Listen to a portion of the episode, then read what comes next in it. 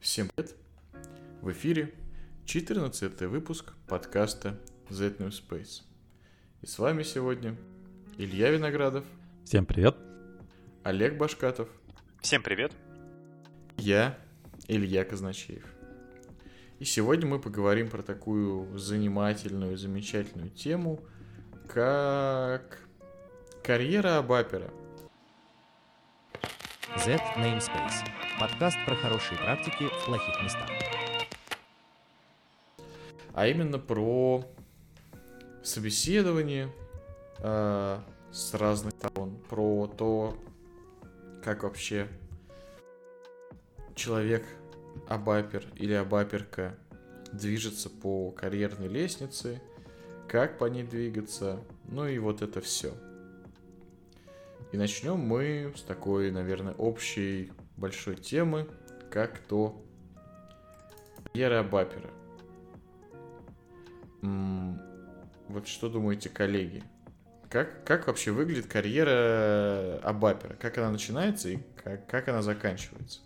Хороший вопрос. Заканчивается она тогда, когда человек переходит на руководящую должность, нет?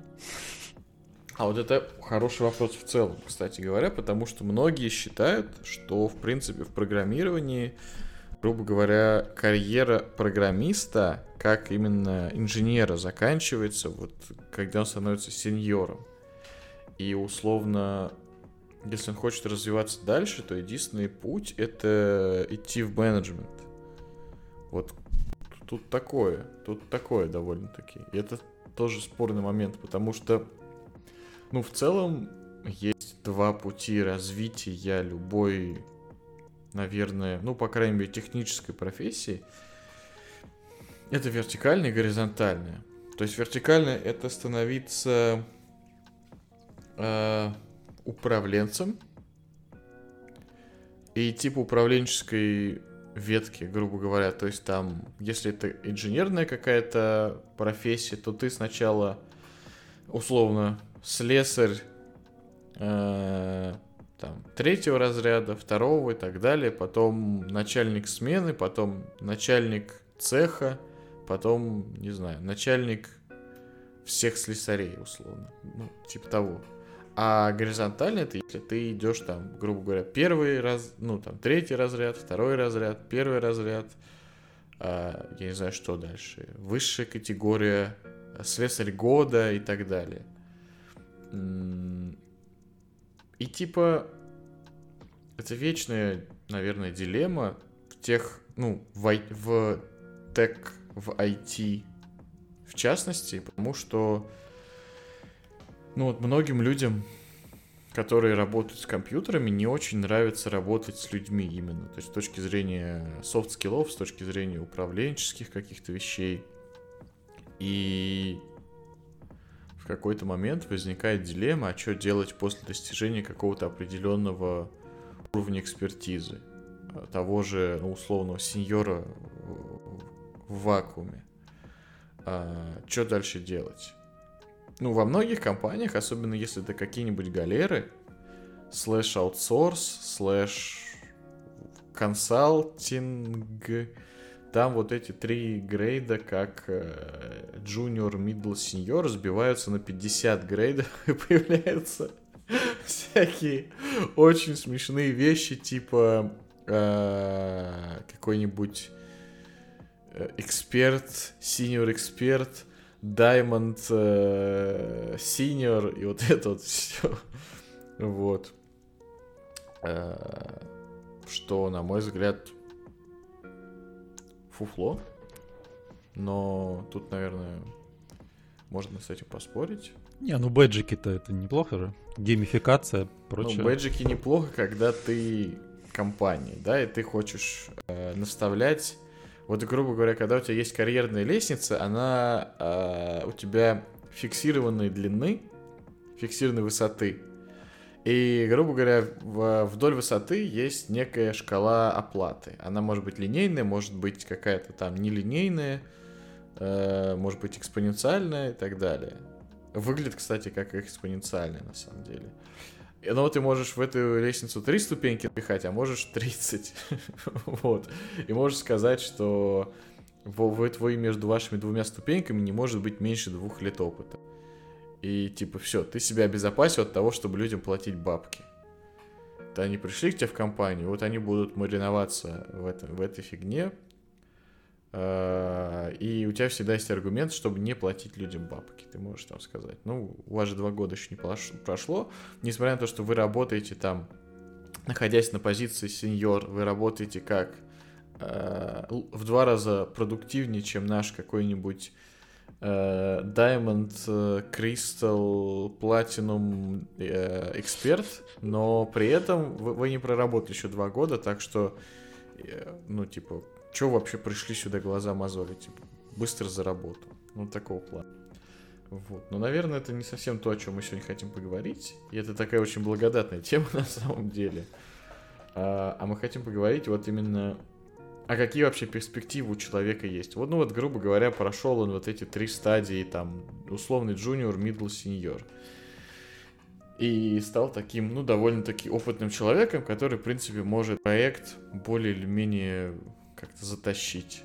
Ну, там, средний, средний по больнице проект может затащить. То есть, грубо говоря, не нужно, чтобы над ним был еще кто-то технический, чтобы ему рассказывал, как делать, а он уже может ну, ну, самостоятельно работать с консультантом, там, с бизнесом и так далее. Вот что дальше делать? Если он в может... Архитекторы. Вот, да? вот, вот, да, в архитекторы. То есть, если он может так, э, как ты описал, работать с бизнесом и с консультантами, и, соответственно, скорее всего, и с абаперами, и даже разработчиками других языков. А, ну, в SAP это появляется уже и Java, и Python, все появляется, да. А, вот, то прям золотой человек. Ну вот вы говорите. Ну, если, да, если человеку нравится программирование, то ему вот это вот все, э, да, менеджмент менеджмент э, ответвление как бы не очень может быть интересно, да, но, например, автоматизация автоматизации э, там, процедуры внедрения ну, там, порадует. То есть, ну, не знаю, автоматизировать свой труд, да, там, не знаю, что еще делать, на мета-уровень переходить.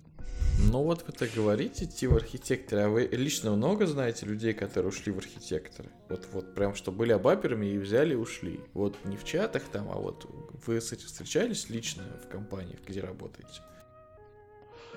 Э, да, в моей компании как раз разработчица есть, которая стала архитектором, и сейчас она вообще руководитель нашей, э, нашего подразделения недавно приняла эту должность. Архитекторкой, получается. Она... Да, да, она как бы техническим, э, вернее, да, а, архитектором, то есть она знает все эти решения САПа, ориентируется в них, там помогала в э, осуществлении как бы продаж, в том числе, чтобы объяснить клиенту, что и как, какие модули там понадобятся, да, и при этом до сих пор может это закодить что-нибудь и помогало действительно на каких-то сложных проектах и прям закатав рукава хыч-хыч и в продакшн. Олег, а у тебя какой experience?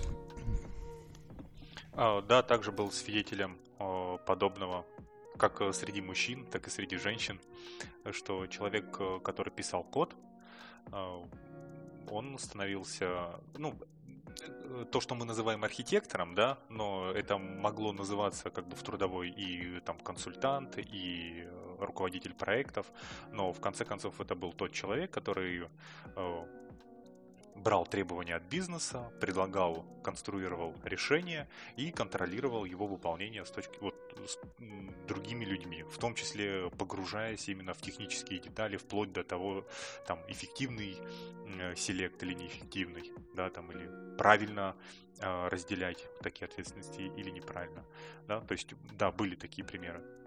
Угу. Я вот могу сказать, что у меня в опыте я припоминаю за все время только один человек, чтобы вот, будучи там, грубо говоря, элитным абапером, стал а, именно вот архитектором как таковым.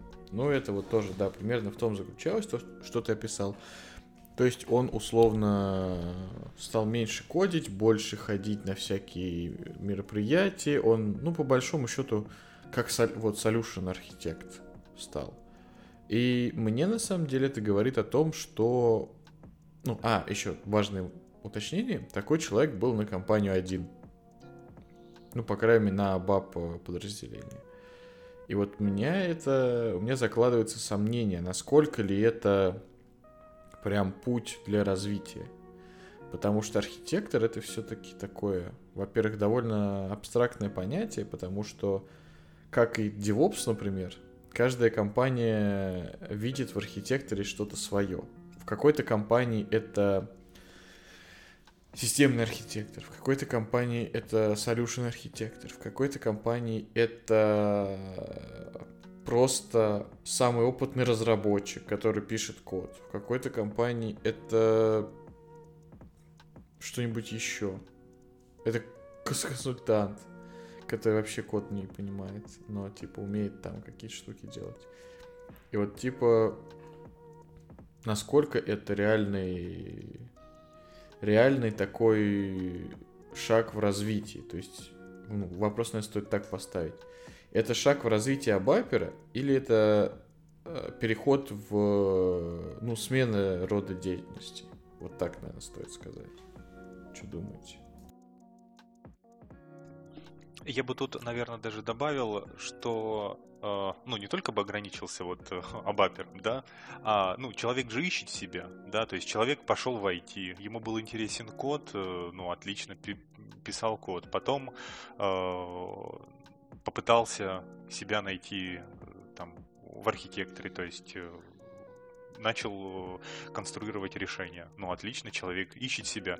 То есть, может быть, это и неправильно назвать, что это именно развитие вот Абапера, да, а, но правильно это назвать развитие человека, который занимается Абапом. Вот даже так. Ну, может быть, может быть. Подожди, ты делаешь смелое предположение, что те, кто занимается Абапом, люди. Да, я осмелился на это. Хорошо, круто. А, тут, наверное, знаете, что можно сказать? То, что есть, как мне кажется, еще одна ветка, а, а именно предпринимательская. То есть э, можно пойти не в вверх, не в бок, а как бы в третью, в третью ось, как то индивидуальный предприниматель в некоторой степени, то есть э, либо фриланс, да, да либо фриланс, либо контрактер, либо консультант вот такой вот, ну типа такой individual консалтинг условно. То есть это не обязательно именно компания, но это именно индивидуальные услуги. Почему я назвал это предпринимательством? Потому что здесь на плечи технического человека ложится очень много именно предпринимательской работы по поиску клиентов, по решению всяких бизнес, вот этой договора составления, уплаты налогов, вот этого всего. Вот я знаю, что такое очень сильно популярно в 1С мире, что люди в какой-то момент начинают вот именно таким образом работать и какие-то там немыслимые 600к в месяц ошибают. Э, вот. И это какой-то такой, знаешь, путь развития, как мне кажется, это что-то среднее по... Ну, сейчас я поясню. Вот смотри, допустим, если есть разработчик или individual contributor, как это в некоторых англоязычных э, компаниях называется, то есть человек, грубо говоря, который отвечает за э, результаты собственного труда, условно. И он там какой-то какой-то его труд определяется, ну вот его capacity, так сказать, его эм, возможностями физическими, то есть сколько он может закодить условно в, со 40 со 40 часовой рабочей неделю. А человек, когда идет по менеджерской дорожке, у него уже э, он становится не individual contributor, а, так сказать, мультипликатор. То есть он отвечает не только за результаты собственного труда, но он и как бы его деятельность приводит к тому, что э, как бы его деятельность выступает мультипликатором деятельности других людей. То есть, грубо говоря, есть там у него 5 человек в подчинении, и вот если его результат деятельности единичка, то он, грубо говоря, получит э, 5 э, единиц труда через неделю, к примеру. А если его мультипликатор двоечка, он получит там 10 единиц труда через неделю. Ну вот типа того. Или даже как-то. Или как-то это еще более сложным образом считается. А вот, как мне кажется, вот эта третья ось ортогональная к первым двум э, вот этот э, как бы э, маленький бизнес в виде фриланса или консалтинга, это что-то среднее по трудо, трудозатратам и как бы выхлопу из этого. То есть, условно... Ну, ты про финансы. Да, нет, нет, нет, вот я как раз сейчас, вот я сейчас вообще не про финансовый как раз, и я к этому вернусь. Ага. Потому что вот твой результат труда, он с одной стороны как бы уже немного больше, потому что ты ну, на немного более глобальном уровне работаешь. Но с другой стороны, ты все еще очень жестко ограничен своими личными ресурсами. Пока у тебя нет подчинения именно людей, то есть пока ты не открыл какую-то свою консалтинговую компанию, и уже на тебя люди работают. А пока ты именно один работаешь, как фрилансер или как еще что-то, как бы хорошо ты не работал, ты все равно ограничен 24 часами в сутки, из которых еще нужно спать, есть, ходить в туалет, там, играть в Nintendo Switch или что-нибудь еще.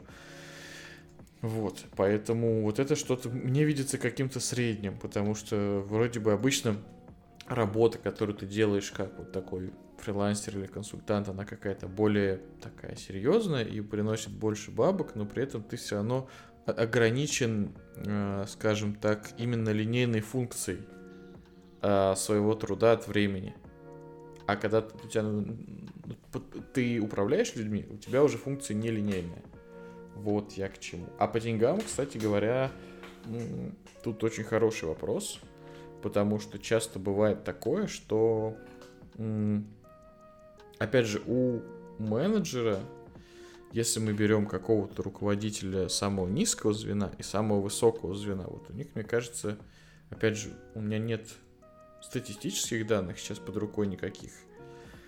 А, насколько я себе это представляю в уме, это какая-то экспоненциальная зависимость роста оплаты, условно, от э, этого самого, от должности. То есть, если это какой-нибудь э, низший менеджер, условно, там, какой-нибудь project менеджер самый банальный, то он часто получает меньше, чем э, топовый разработчик в том же проекте.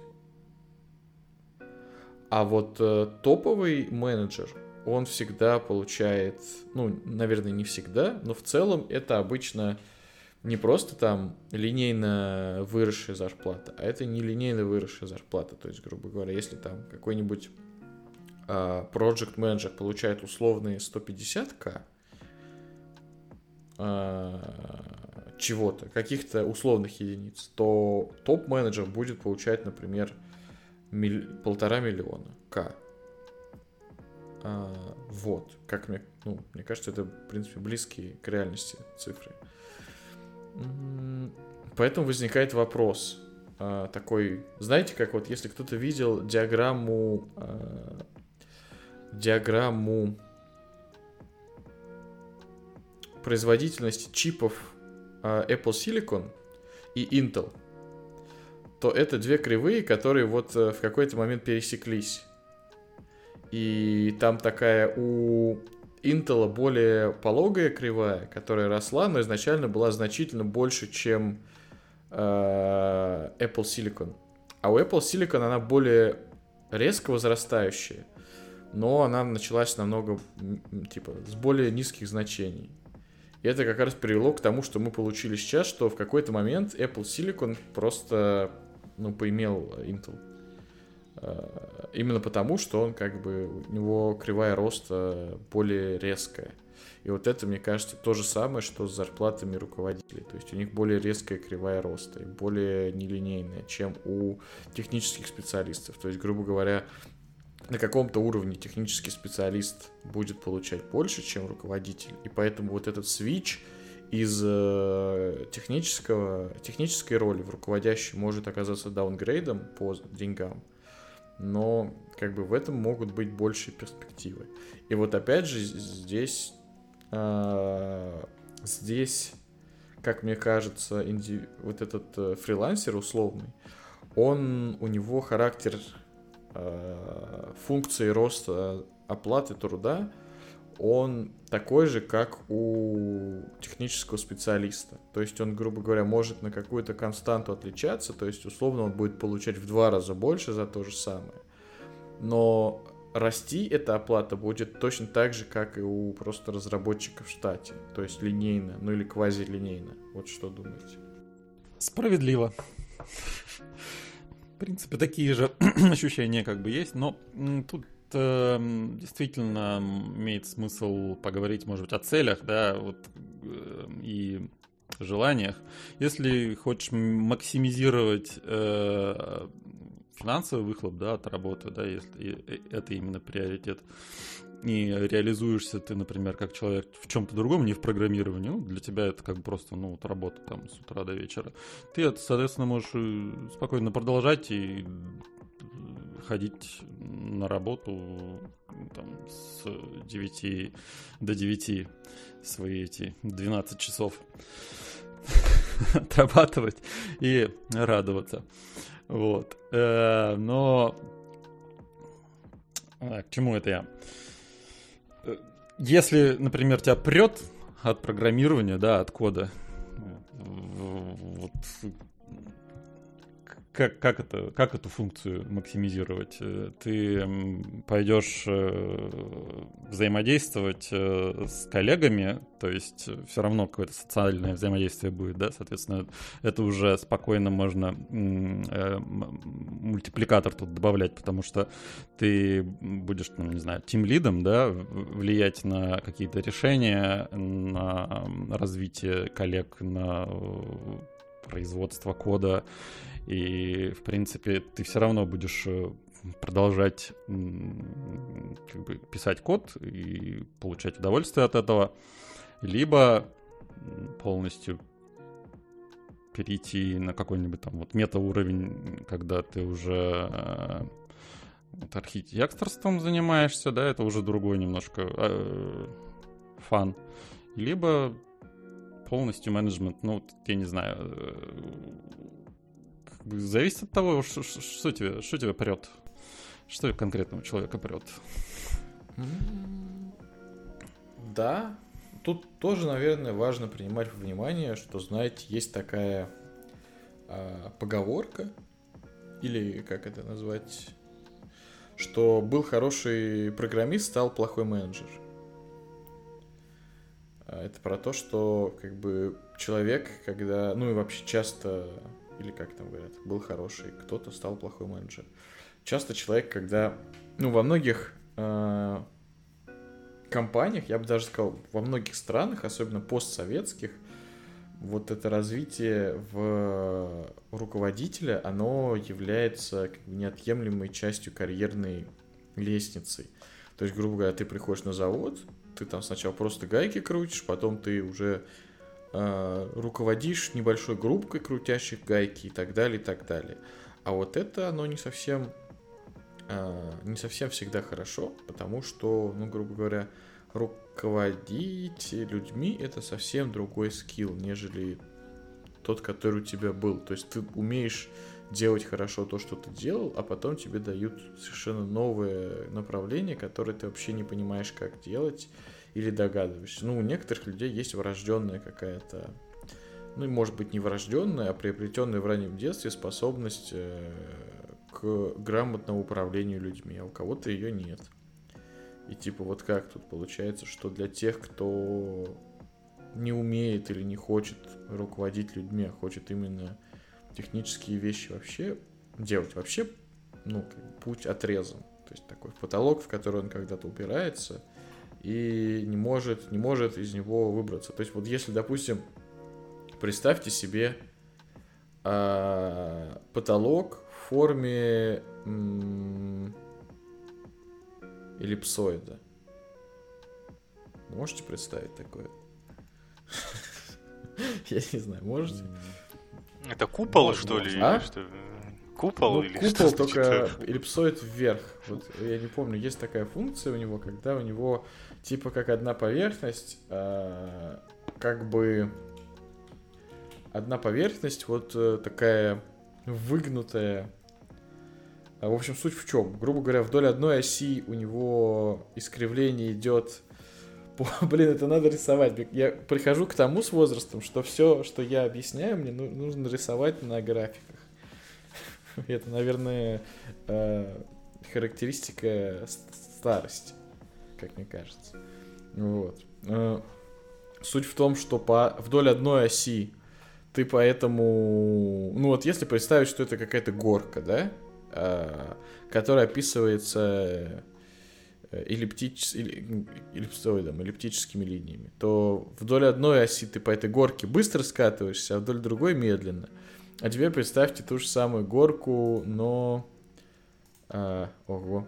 Но теперь представьте ту же... с- Теперь представьте... те- представьте- Илья присылает смешные графики в наш админский чат. Теперь представьте ту же горку, только перевернутую так, что это ваш потолок. И вот вы когда упираетесь в потолок, представим, что это потолок с э, нулевым трением, и вы, когда упираетесь в него, у вас происходят небольшие осцилляции. То есть вы уперлись э, в точку его минимума и немножко в сторону смещаетесь, и начинаете скользить вдоль этого потолка вверх. И вот вдоль одной линии, вдоль линии технического специалиста, вы скользите, ну, довольно медленно. То, что у него малый угол наклона, вот этой эллиптической кривой. А вдоль э, другой оси вы скользите как э, менеджер. И у нее угол наклона, ну, грубо говоря, там, да, какая-нибудь условная производная в точке касания будет по-другому себя вести, более острый. И вы быстрее скользите. А вот э, тот самый фрилансер, он скользит ближе, ближе к программисту, чем ближе к менеджеру. Вот. И тут возникает вопрос. А вот если я технический специалист, мне этот менеджмент вообще не дался. Я хочу писать программки, и я умею это делать очень хорошо. Что делать? Вот один вариант идти в архитекторы, но идти в архитекторы это выглядит как, ну, грубо говоря, был хороший программист, стал плохой архитектор. Вот. Как Капитуляция, да? да. Ну, то есть я не говорю, что типа архитектор это плохо. Мне, ну, мне лично тоже очень нравится идея становиться архитектором, и я, по судя по всему, э, потихоньку им становлюсь. Но это, опять же, совершенно другой набор скиллов, совершенно другой скилл-сет.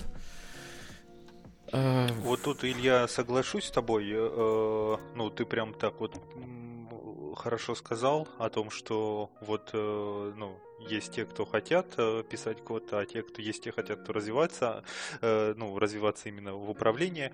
И э, как тут не вспомнить э, книгу «Как пасти котов» и, Да. и подобный им. А, Но я, конечно, не буду сейчас там про книгу говорить и рекламировать ее, и вот э, на самом-то деле про вот эту книгу есть противоречивый отзыв. Да не, на самом деле, почему, я, я немножко скажу, почему бы не порекламировать книгу, если ты считаешь ее хорошей, почему бы про нее не рассказать? А, Да, пу- в чем там суть? Э, Да, я лучше вот не буду ее как бы детали говорить, потому что каждый сам прочитает и сложит свое мнение. А я скажу именно в чем э, вот идея э, как бы этой книги и э, с ним схожей, да. То есть мы выделяем э, несколько типажей э, исполнителей, да. Ну в данном случае мы говорим про программистов. Да? Э, Ну, это мы можем и на самом-то деле про консультантов говорить, и там и даже и про тестировщиков, то есть вот э, просто иногда э, это понятие сливается, но суть того, что тот, кто вот исполняет то, что ты говорил, вот линейное, да, вот это вот э, на, на, на уровне линейного развития. И у нас есть те люди, которые а вот эти вот группы людей называются типажами, да, то есть те типажи, которые вот стремятся как можно, э, ну, я не знаю, вот если э, к нашей отрасли, да, там чище писать код, э, производительней, э, современней, да, вот, и, и круче, и круче, и круче, да, там и код, который уже пишется сам, ему только говоришь, да, то есть вот до уровня такого, то есть идеальное техническое исполнение. Это вот одни типажи. Это то, что в человеке вот заложено, он к этому стремится, он к этому идет. Другой типаж, который Э, ну, собственно, к этому не стремится, не считает, что это полезно, но зато э, хорошо э, может рассказать о вот этих всяких крутых фичах, э, которые он, ну, которые он понимает, которые знает, может донести, зачем это нужно э, бизнесу в данном случае там или другим командам, да, почему нужно работать вот таким способом, а не таким, да, почему мы должны использовать Jira, почему мы должны использовать Solution Manager, э, или наоборот их и не использовать, давайте все вести в Excel, вот, э, то есть он сможет это объяснить э, доходчиво, понятно, э, его поймут, а вот другой типаж его не поймут. Э, есть еще ну вот выделяют, э, опять же, в этой книге, да, а, выделяет так называемые рокстар, э, да, а, это то есть не тот человек, который пишет классно, ну, э, скажем так, не обязательно он пишет классно код и стремится, чтобы его код был классным, и не стремится убеждать, но этот человек выделяет, этот типаж, вернее, выделяет такие задачи, да, которые доселе не были решены, да, а, и старается их решить, да, то есть, э, ну, этакий, ну, не знаю сказать там, этакий Менделеев, да, с таблицей, да, вот доселе не было, а вот сейчас мы как возьмем, да как решим, а, вот, и каждый из этих типажей э, ну, выделяется еще множество типажей, да, очень интересных. И э, на самом-то деле в этой, э, в этой книге и в схожих э, с ней описаны. И каждому из этих типажей, да, э, нужен собственный подход. Вот это, наверное, больше для HR и для руководителей проекта, потому что каждый из этих типажей имеет свои плюсы и недостатки. И если правильно обращаться с этими типажами, да, то это круто то будет большой выхлоп. Если найти Rockstar и дать ему типовую задачу, он, скорее всего, ее делать не будет. Но если найти э, интересную задачу для типажа Rockstar, он ее выполнит так, что все конкуренты э, будут повержены. Э, и наоборот, если дать для... Кстати, выделяется и типаж линейного программиста, я просто не стал комментировать, ты его уже сказал. Вот, если дать линейному программисту э, типовую задачу, он ее сделает так, что как Rockstar ее никогда не сделает. Вот, э, собственно, нужно правильно использовать эти типажи, да, для, так сказать, ну не знаю, для существования компании, для того, чтобы компания делала там свой продукт. И типа все будет классно. Вот. А чтобы их правильно использовать, нужно их, ну, как минимум, видеть. Вот, это к вопросу о том, э, ну, как вот если человек сам себе задается вопросу, да, как я хочу развиваться, то есть, наверное, один из вопросов, который должен человек для себя ответить, э, какому типажу я, собственно, принадлежу, да, или хочу принадлежать, вот, вижу себя.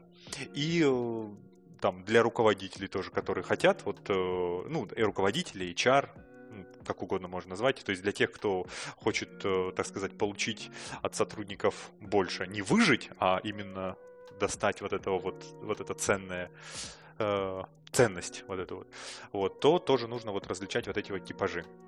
И, ну, и, соответственно, ответ на твой вопрос, да, э, если мы вдруг понимаем, что вот человек принадлежит к типажу Rockstar, да, или там вот эти вот э, классный, э, классный программист, да, то нужно ну, соответствующие задачи ему давать. Да, вот, и не давать другие задачи. И тогда то, куда он придет, ну, как бы увидим, но это в любом случае это будет эффективно, это будет э, лучше, чем путать типажи. Вот, вот такая вот краткая, очень-очень краткое изложение про вот эту книгу. Вот.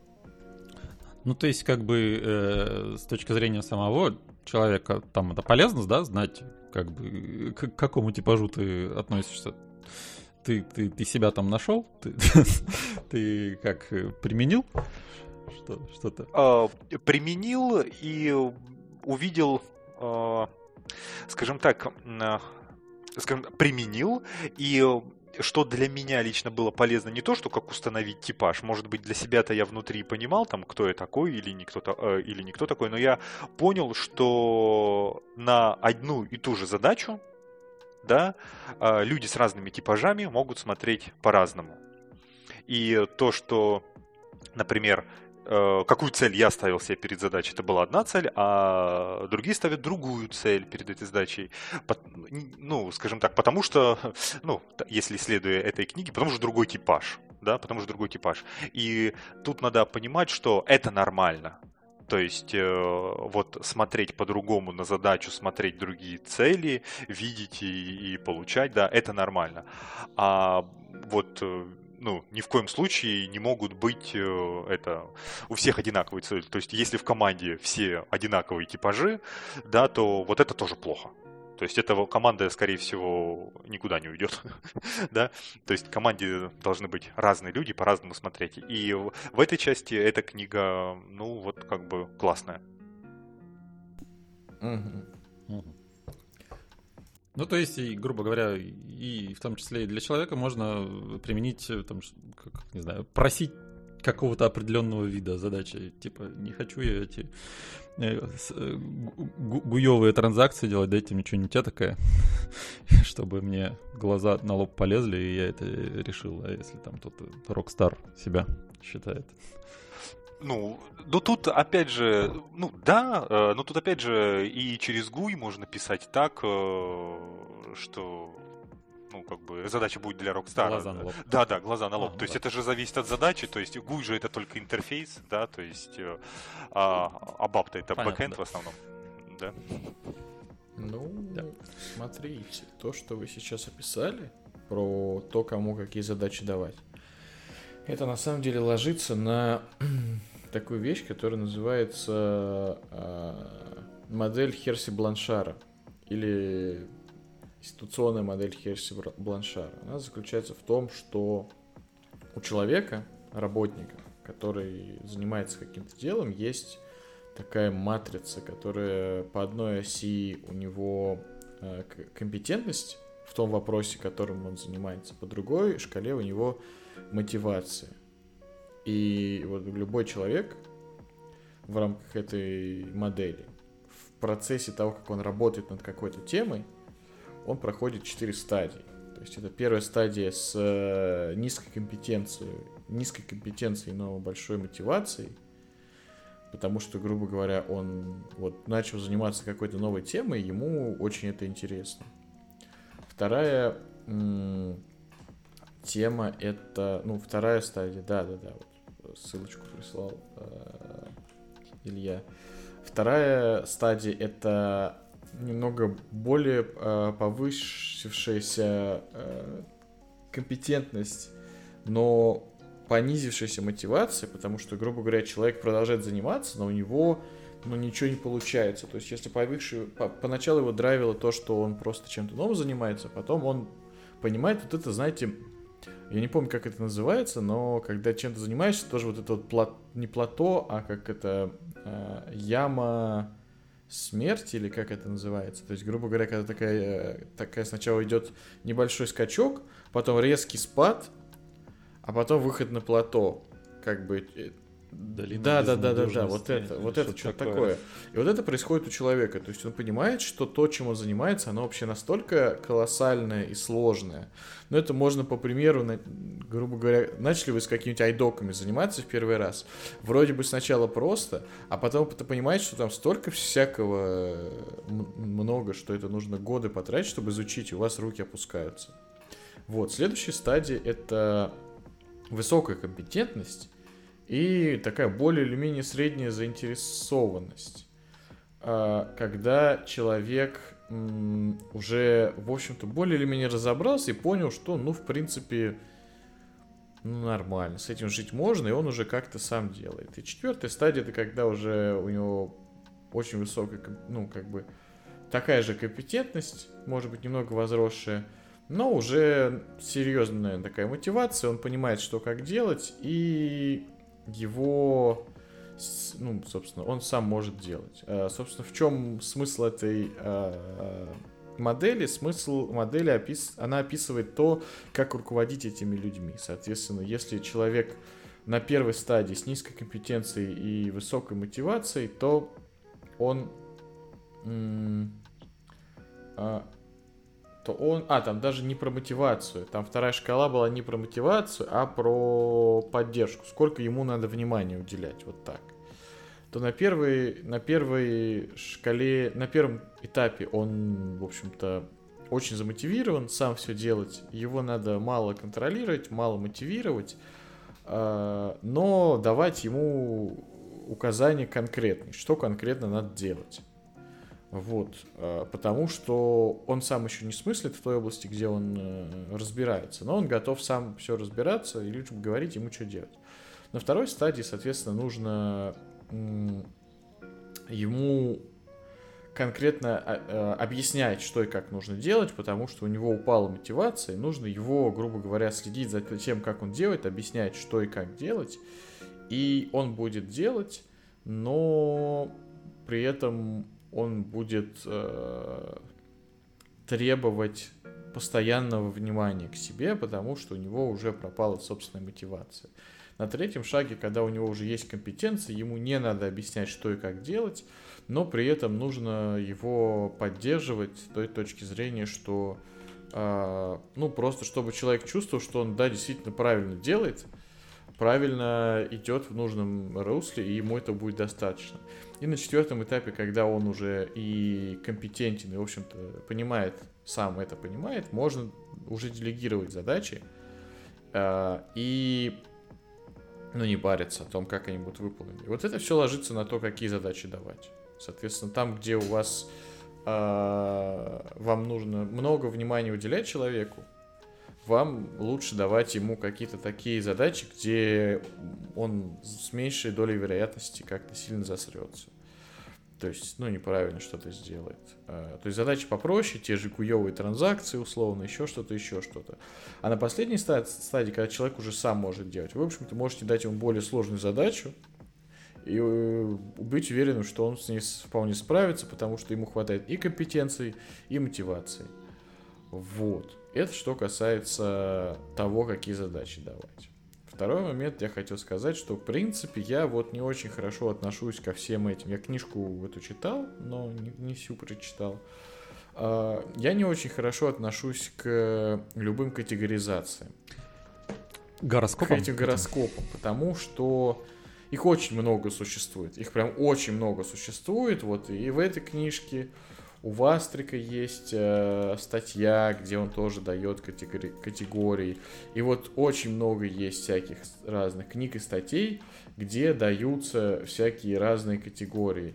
И это не очень прикольно, потому что это хорошо работает на начальных этапах, когда вам надо понять, а как вообще с этим разобраться. Когда у вас есть, грубо говоря, какая-то команда, или вы там людей собеседуете в команду, или еще что-то, и вам надо понять вообще, а что это за люди, а как с ними работать. И вот эта категоризация для вас эту задачу упрощает. То есть у вас не какой-то бесконечный континуум разных людей с разными скиллами, а у вас какое-то дискретное множество. И с дискретным множеством работать уже значительно проще. Но обратная сторона этой медали – это то, что вы в какой-то момент начинаете себе упрощать работу. То есть наш мозг работает таким образом, что всегда старается упростить себе работу. И если у вас есть такая система категорий, то вы просто вместо того, чтобы напрягать мозг и э, ее там ее там разбирать каждого человека, пытаться понять, что это за человек, какие у него навыки, какие у него предрасположенности и так далее. Вы просто его смахиваете в одну из категорий, и все. Это, кстати говоря, описано вот такое поведение мозга в книге Thinking Fast and Slow. В русском это, по-моему, а, думай быстро, делай ду, делай медленно или как так, но это очень плохой перевод название. В общем, эта книга про то, что наш мозг у него есть два, два как бы режима работы. Один это как бы решей, про, простое, бы, бы, быстрое мышление, которое очень быстро, но очень м, приближенно решает задачи, но оно менее ресурсоемкое. И второе это медленное мышление, когда мозг решает сложные задачи сложным образом, но оно очень ресурсоемкое. И мозг всегда пытается переключиться в менее ресурсоемкий э, вариант. И вот здесь как раз-таки проблема в том, что люди, когда э, вот эти категории используют, они часто как бы их мозг не хочет думать, и они, знаете ли, людей как бы смахивают в какую-то одну категорию, и таким образом это большое поле для всевозможной дискриминации. То есть, грубо говоря, ну мы там... Э, я не помню, какие там были... Ведет себя как Ведет себя как скорпион. типичный скорпион, да. То есть, грубо говоря, вы собеседуете человека на э, собеседовании, и вот там, допустим, по э, тому же Вастрику, к примеру, вот он дает четыре категории людей, там э, экспериментатор, например. И вы там думаете, о, это подходит под те критерии, которые есть в статье про этих людей, это, наверное, экспериментатор. А нам экспериментатор сейчас в команде не нужен. Мы находимся на другой стадии. А человек, ну, типа, да, но нет.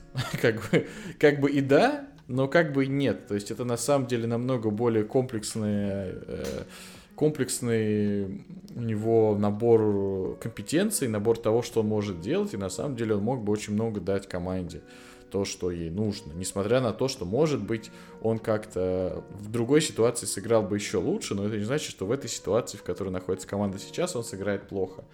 И это на самом деле в целом проблема любых категоризаций, каких бы то ни было, по э, критериям Вастрика, по критериям книги «Как пасти котов», по расе, полу, возрасту и так далее, по социальной группе, которая как раз-таки э, вы вместо того, чтобы оценивать людей, вы оцениваете формальные критерии, которые могут не совпадать с тем, что есть на самом деле. Поэтому это очень скользкий путь, и не стоит его применять при э, принятии решений как, например, принятие решения нанимать или не нанимать человека. Но, к сожалению, э, вариант не применять это при принятии таких решений ведет к тому, что вам придется очень много ресурсов затрачивать на принятие таких решений, если вы не будете пользоваться системой категорий. Как-то так. Ну, это, да, стандартная шту... штучка, как там, карта не есть территория и прочее. Ну, типа того, да, это мы приводим к тому, что люди — это очень сложно. И компьютеры, компьютеры гораздо, гораздо приятнее. приятнее, потому что компьютеры есть э, э, сущность, в основе которой лежит э, дискретная, детерминированная, э, дискретный детерминированный базис если мы не говорим о квантовых компьютерах. А в основе человеческой природы лежит не дискретный, а непрерывный, недетерминированный базис. Поэтому, грубо говоря, для освоения компьютера нам, нужен, конеч... нам нужно затратить конечные ресурсы, хоть и очень большие. А вот для освоения человека нам нужно затратить бесконечные ресурсы. И это пугает. И это приводит к тому, что Э, в реальности это у нас ресурсы конечные, которые ограничены 8 э, рабочими часами и там 30, сколько там называется, 30, 365 и четверть дней в году. Э, ну там, с хвостиком. Э, и вот эта проблема на самом деле, как в это конечное время э, уложить Э, оценку сущности, не поддающейся конечной, ну, конечной оценке. И вот э, на помощь приходят всякие такие категории, у каждой из которых есть э, как бы риск, как это называется, false positives, false negatives.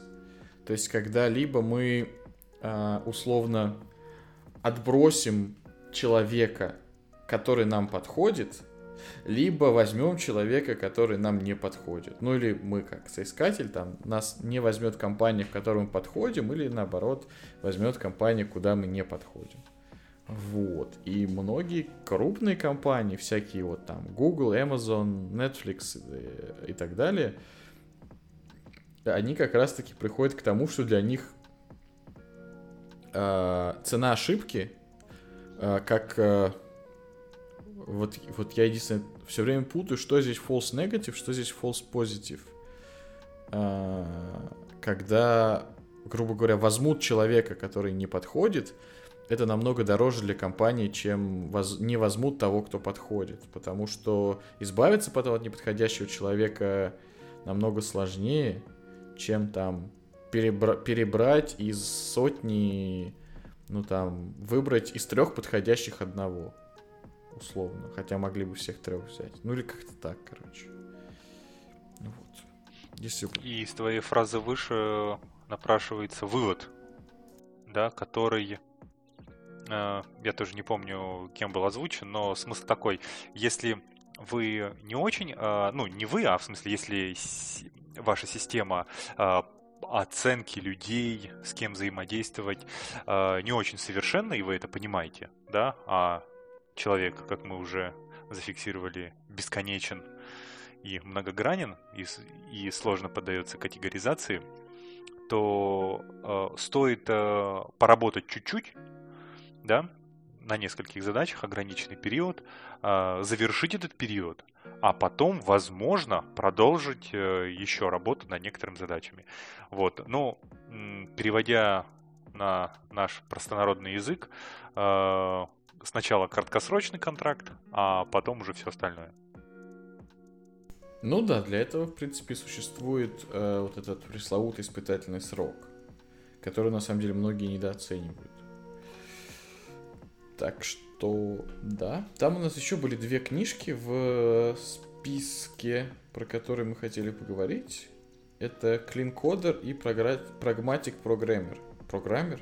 Как это? Программер или программер по-английски? Программист ну, вот, по-русски. Да. Мне просто интересно, как это произносится. Программер. Наверное, по-американски. Короче, суть в том, что мы тут в этот э, списочек у нас попали как-то две книжки, которые теоретически должны, наверное, помочь разработчику в его карьере. И вот про Coder я однозначно согласен, потому что два фактора. Первый, я ее читал из двух.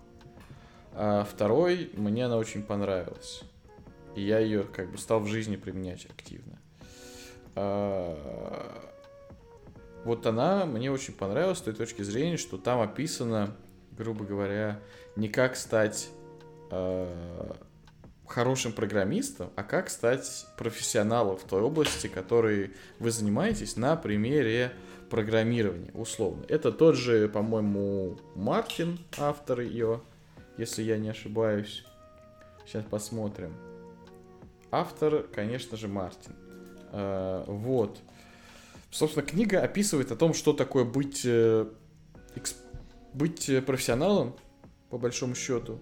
И если совсем-совсем вкратце, если прям совсем-совсем вкратце, то быть профессионалом значит делать то, что правильно, и не делать то, что неправильно. А, и это как бы очевидная мантра на самом деле для многих не очевидно, когда дело доходит до дела. Например, ну, вот, банальный пример, неправильно писать код плохо, потому что как бы профессионал не может себе позволить отдать в продакшн плохой код. Ну, понятно, что как бы есть корнер-кейсы, но в целом, грубо говоря, вот там был такой пример, что условно горящие сроки, и нужно там до какого-то майлстоуна сделать мобильное приложение, до какой-то там выставки было нужно сделать. И это было невозможно сделать э, технически по, ну из-за того, что срок был слишком маленький. И руководитель проекта сказал менеджеру, что мы не успеем это сделать. за это время. А он говорит, ну, надо, идите и делайте. И они пошли и делали, и там овертаймили сколько-то месяцев, и все равно не сделали. Потому что, ну, сделали очень хреново, и все равно как вся затея провалилась. Но при этом люди потратили кучу своего личного времени, которые могли бы там провести с семьей, еще как-то, а, ну, на, на как бы ничто. И буду, быть профессионалом, в частности, это ну, говорить как есть и не пытаться, скажем так, сделать невозможное. И не пытаться сделать плохо ради там каких-то других вещей. То есть профессионализм это то, что у вас есть нижняя, нек, некая нижняя планка э, качества, некий такой, знаете, как это называется, кодекс, что ли, э, я не знаю чего, Конда... кодов контакт, э, кодекс э, хорошего профессионала, который не дает вам некоторые вещи делать, не дает вам там э, неконструктивно общаться с коллегой, не дает вам давать обещания, которые вы заведомо не сможете выполнить, не дает вам делать заведомо плохой продукт, потому что сроки поджимают. Да, как бы. Ну, пусть его другие делают, но вы как профессионал не можете себе позволить делать плохо. Вот. Иначе в чем ваш профессионализм? Как-то так. На самом деле книга намного более, намного про большее, чем вот это. И она как раз-таки дает ответы на вопросы, а как человеку развиваться, вот когда он дошел до какого-то условного уровня сеньора, как дальше развиваться. И здесь именно не про технологии, а больше про софт-скиллы и про коммуникации, и про восприятие того, как человеку от просто хорошего специалиста стать профессионалом и экспертом. Вот чтобы про него говорили, да, этот чувак эксперт, он может быть там профессионал. Он, может быть, не сделает супер быстро, но вот э, если он сделает, то сделает как надо. Как-то, ну, типа того. Вот, вторая книга это «Прагматик-программер» или «Программист-прагматик» в русском переводе. Я ее не читал, поэтому, наверное, ничего здесь не скажу. Вот, может быть, коллеги что-то смогут сказать. Ну, насколько я помню, она примерно по структуре схожа с идеальным программистом, но может быть более практическая такая тут конкретно про то, как какие полезные приемы и тулзы использовать э, в повседневной жизни. Ну и да, тоже э, направление развития карьеры. Вот еще есть одна, еще одна книга с похожим названием. Чет Фаулер «Программист-фанатик».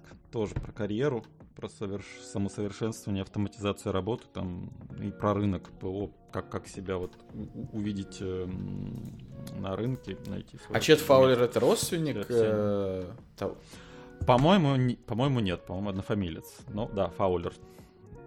Да, об, обратила внимание я вот обращал фамилию. внимание, что вот э, какая-то... Э, я как-то читал книгу э, про... По-моему, про... Э, она в целом про СРИ подход, но я забыл, как она называлась. Вот ее девушка написала, и с тоже с такой говорящей фамилией, типа Фаулер или Мартин, я не помню. Вот. А в итоге оказалось то, что она известна не этим, а известна тем, что она в Гугле какой-то э, скандал вот по поводу, по поводу вот этого всего мету устроила. И там каких-то топов поперли. Э, я не говорю, не даю оценки этих действий никакой. Просто говорю, что... Ну, видимо, продай, продающая Да, продающая фамилия, но известна она стала не, не благодаря своей книге, хотя книга реально очень крутая, по поводу того, э, ну, по поводу, по большому счету, того, как SLA э, с технической точки зрения выдерживать, а про то, что вот, вот про то, что там вот это вот э, cancel culture, вот это все. Поэтому продолжай. О, у меня все. Ссылочку добавь, пожалуйста, на эту книгу туда в наши Да-да-да, тоже добавлю. А я тогда, если Олегу нечего добавить, то я буду переходить к следующей теме. Сейчас узнаем. Ну, молчит.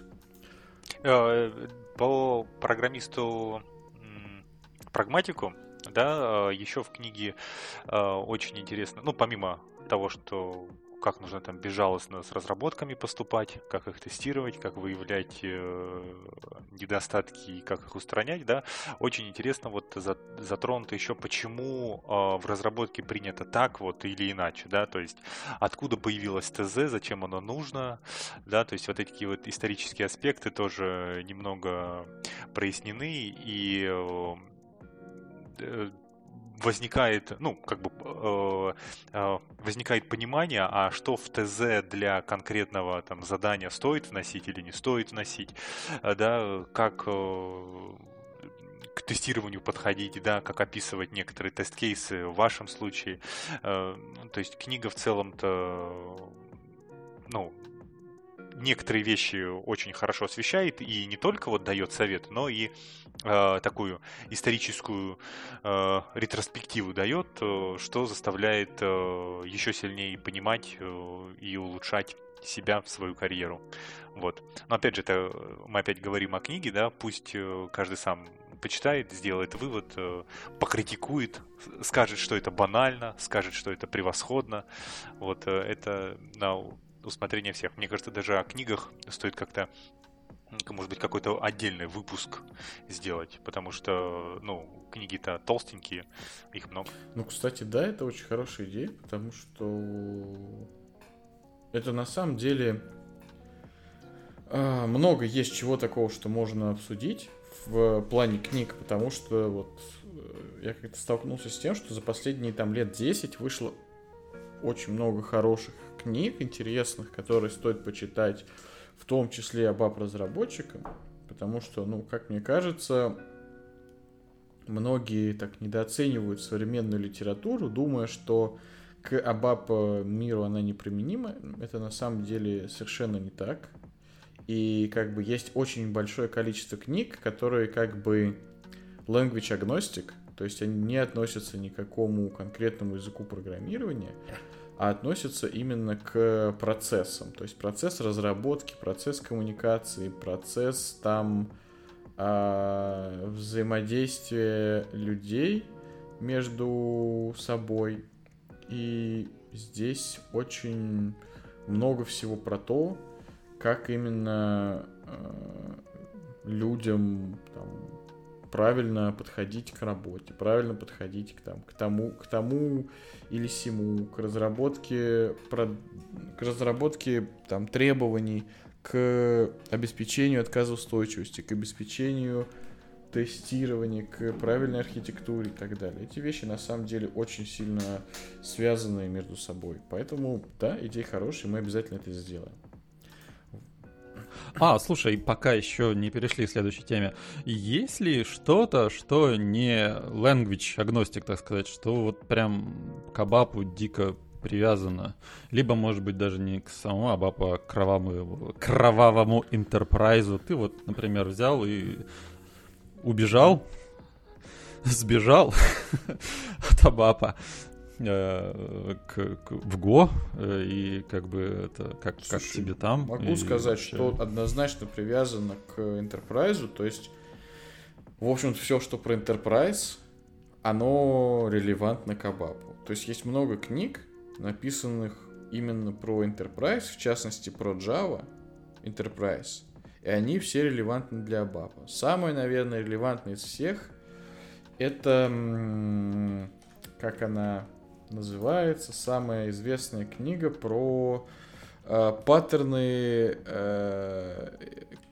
да, да, да, Enterprise, она так, она как-то так называется, что типа Enterprise, э, сейчас я скажу, она называется э, Enterprise uh, Patterns for Enterprise Application Architecture или шаблоны корпоративных приложений Э, в русском варианте. Это, конечно же, всеми любимый Фаулер. И вот она, несмотря на то, что я не помню, даны ли там примеры на Java или нет, но она писалась однозначно под Java, как мне кажется. Но вот эта книга, которая прям, это просто библия любого enterprise разработчика, как мне кажется. Потому что э, вот я когда ее прочел, для меня прям столько всего в голове сложилось именно из ежедневной э, работы с Абапом, что я вот э, советую, если вы ее еще не читали, просто бросьте то, что, чем вы занимаетесь там, либо чтением другой книги или еще что-то, и пока вот эту не прочтете, больше другим ничем не занимайтесь, потому что это реально книга основополагающая для э, именно разработчика любого интерпрайзного софта. Ну, то есть интерпрайзный софт, наверное, если так немного э, более мягко это сформулировать, это приложение со сложной бизнес-логикой. То есть, э, ну, грубо говоря, вот ты сказал про переход ногой, я, к примеру, сейчас занимаюсь больше инфраструктурной логикой, где во главу угла ставятся технические вопросы, то есть то, как там платформа функционирует. А есть приложение, где во главу угла ставятся именно бизнес-процессы, и система его поддерживает. И вот э, шаблоны корпоративных приложений это как раз то, что то, что как раз про Enterprise. Вторую книгу, которую я бы однозначно посоветовал прочитать, а, это Domain Driven Design Эрика Эванса, или в русском переводе она называется предметно-ориентированное программирование. Почему? Потому что это, мне кажется, следующий шаг. То есть, если шаблоны корпоративных приложений это то, как писали э, писали интерпрайзный код в 90-х, то domain driven design это то, как пишут интерпрайзный код вот сейчас. А, и это, этот подход распространился сейчас и не только на Enterprise, но и много где, но он направлен как раз-таки на то, чтобы а, бизнес требования, бизнес-процессы органично переложить на код. То есть о, это подход больше про то, не как структурировать код, хотя и про это, а про то, как реальные бизнес-процессы, как реальные бизнес-сущности, как реальные какие-то еще бизнес-штуки и коммуникацию с бизнес-людьми э, спроецировать на плоскость кода таким образом, чтобы это все органично дальше жило вместе и развивалось.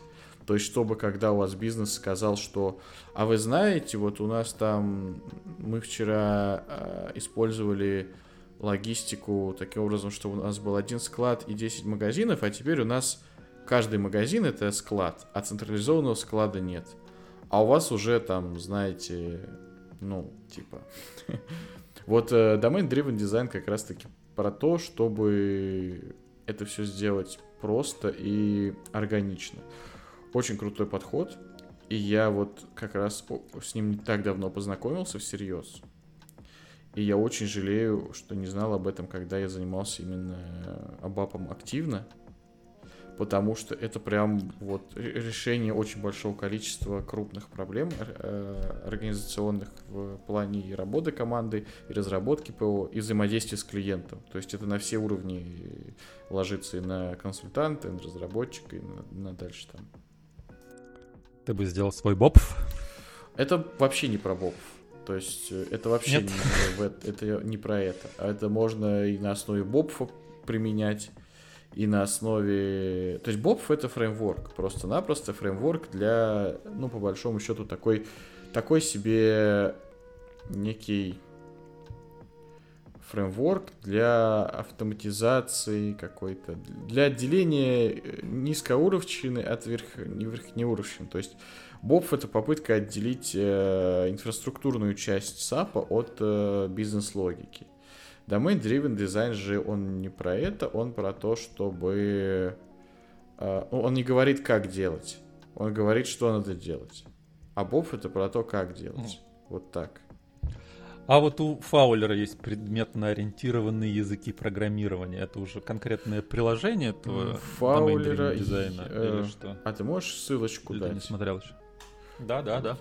Э, скинул ссылочку. Вообще Фаулер... Э, сейчас я погляжу ссылочку. Какая свежая, прог... свежая относительно. Я думаю, предмет ориентированные.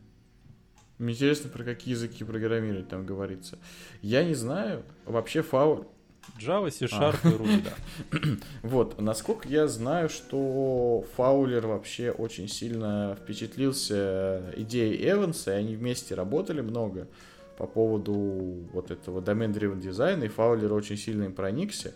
Поэтому я думаю, что это как бы продолжение, ну просто впечатление Фаулера о domain-driven дизайне, потому что domain-driven дизайн как раз-таки в первую очередь именно для enterprise логики, для всякой бизнес-логики, то, где как раз правильно Java, C-Sharp и Ruby, и PHP, наверное, еще можно туда закинуть. А, вот. Ну, не знаю, можно ли. Я бы не стал его никуда закидывать. Но смысл в том, что я не читал вот эту книгу Фаулера, и, скорее всего, я ее не буду читать. Но мне кажется, что она Дата написания 2011, да. Э, Domain Driven Design Эванса, по-моему, в 2004 был написан, а в 2003. А вот это 2011. Так что, да, это, скорее всего, э, именно его впечатление о книге Эванса и том, что произошло, в общем-то, с миром интерпрайзного программирования после книги Эванса. Произошло много чего. Вот. Вот это, наверное, мой краткий ответ на тот вопрос, который ты задал. Семь минут занял ответ. Принимается. Что, тогда давайте к следующей теме. Z Namespace. Подкаст про хорошие практики в плохих местах. А следующая тема это что знает junior, middle и сеньор Абапер или Абаперка. А именно, вот, грубо говоря, наверное, это можно сформулировать с такой точки зрения, что если в компанию приходит человек на позицию, соответственно, junior, middle или senior, что от него ждут? И что человеку нужно бы держать в голове, что от него ждут, когда он идет на собеседование на эту позицию. Вот что думаете? Ну, когда я поступал на работу, я, естественно, поступал, ну, в смысле, в самый первый раз, да, э, на джуниорскую позицию. Я помню, что меня конкретно про абап-то, понятно, не спрашивали, потому что я абапом и не занимался до этого. Потому что это, ну, интерпрайзный язык, и, соответственно, взяться какому-то опыту именно специфическому абаперскому неоткуда, если ты, например, за исключением случаев, когда ты заранее какую-то практику да, не проходил. Поэтому все, что э, касалось э, первичного вот этого собеседования э, на джуниора, и я помню просто к общей адекватности, да, все вопросы сводились, и к опыту программирования и там знакомству с какими-то там языками, да, но это было давно, и, я не знаю, как, как, какие вот сейчас могут быть какая специфика на джуниора? Может быть, просто вот желание, да, вот погрузиться в этот э, кровавый enterprise, и вот что может побудить человека захотеть погружаться кровавый Enterprise, а кроме денег. знает на самом деле. Мне кажется, это, знаешь, э, что-то подобное тому, что как люди выбирают, где учиться. Вот, у меня лично, когда я поступал в ВУЗ, у меня было очень... Ну, даже не когда поступал, когда поступал в ВУЗ, уже более или менее понял, а вот, грубо говоря, у меня в какой-то момент произошло такое событие в жизни, я пошел в 11 класс школы. Это событие обычно ну, в российских школах в российской системе образования э, сопровождается тем, что тебе нужно уже вот на 1 сентября знать, где ты хочешь типа, кем ты хочешь быть в жизни, потому что это связано с тем, что нужно там идти к репетиторам, а репетитора надо выбирать заранее, если ты все протупил, то репетиторов уже расхватали, ну и так далее. Не знаю, как сейчас, но вот сколько-то лет назад, когда я это делал, это было так. А, и вот для меня это было, знаешь, ну, неожиданно. То есть я как-то, вот честно сказать, не сильно задумывался о том, кем хочу стать в жизни. Ну, то есть у меня были какие-то общие понимания, но я никогда это не облекал в какую-то законченную форму. И когда вот мне сказали, что... Ну, не сказали, ну, типа вот, все, 11 класс, давай, куда ты хочешь поступать, потому что надо репетиторов нанимать. И для меня это было каким-то таким шоком, потому что я не особо знал, куда. Я там всегда, всегда любил, мне была интересна биология, но мне хватило ума понять, что на биологии далеко не уедешь. Как бы это сейчас такая, такое направление не очень, мне кажется, сильное, где можно работу найти. Вот, я тоже как бы сначала одно выбрал, а, потом другое. Сначала хотел там в экономику, потом в ландшафтный дизайн, в итоге попал в физику. Сам последний момент. Ну, не то, что попал, как бы принял, принял осознанное решение, но тоже вот так вот металл. Мне кажется, с первым, даже не с первым языком программирования, а вот с первой работой как-то примерно так происходит. То есть, ну, ты типа и у меня люди часто спрашивают, а как выбрать первый язык программирования, как, э, там, куда пойти работать, какое направление. Это такой же сложный вопрос на самом деле. Тем более в IT-области э, это особенно сложный вопрос, потому что ну, тебе ничего не нужно по большому счету особого, чтобы начать работать. То есть, когда ты там идешь куда-то, я не знаю, на завод работать э, условным конструктором, от тебя ожидается 5 лет образования по специальности. Ты не можешь там вот ты вчера учился на конструктора ракетных двигателей, а завтра пойти работать на конструктора, там, я не знаю, систем отопления, ну, что-нибудь такого. А промышленных каких-то реакторов, конструктора, да, потому что, ну, реально нужно 5 лет этому учиться. Хотя, возможно, ты там, будучи зав э, начальником цеха по сборке ракетных двигателей, пойдешь работать начальником цеха по сборке атомных реакторов, потому что это уже управленческая деятельность, которая намного больше общего. И вот тут то же самое. То есть, наверное, это людей заносит просто волей судеб, как это было в моем случае.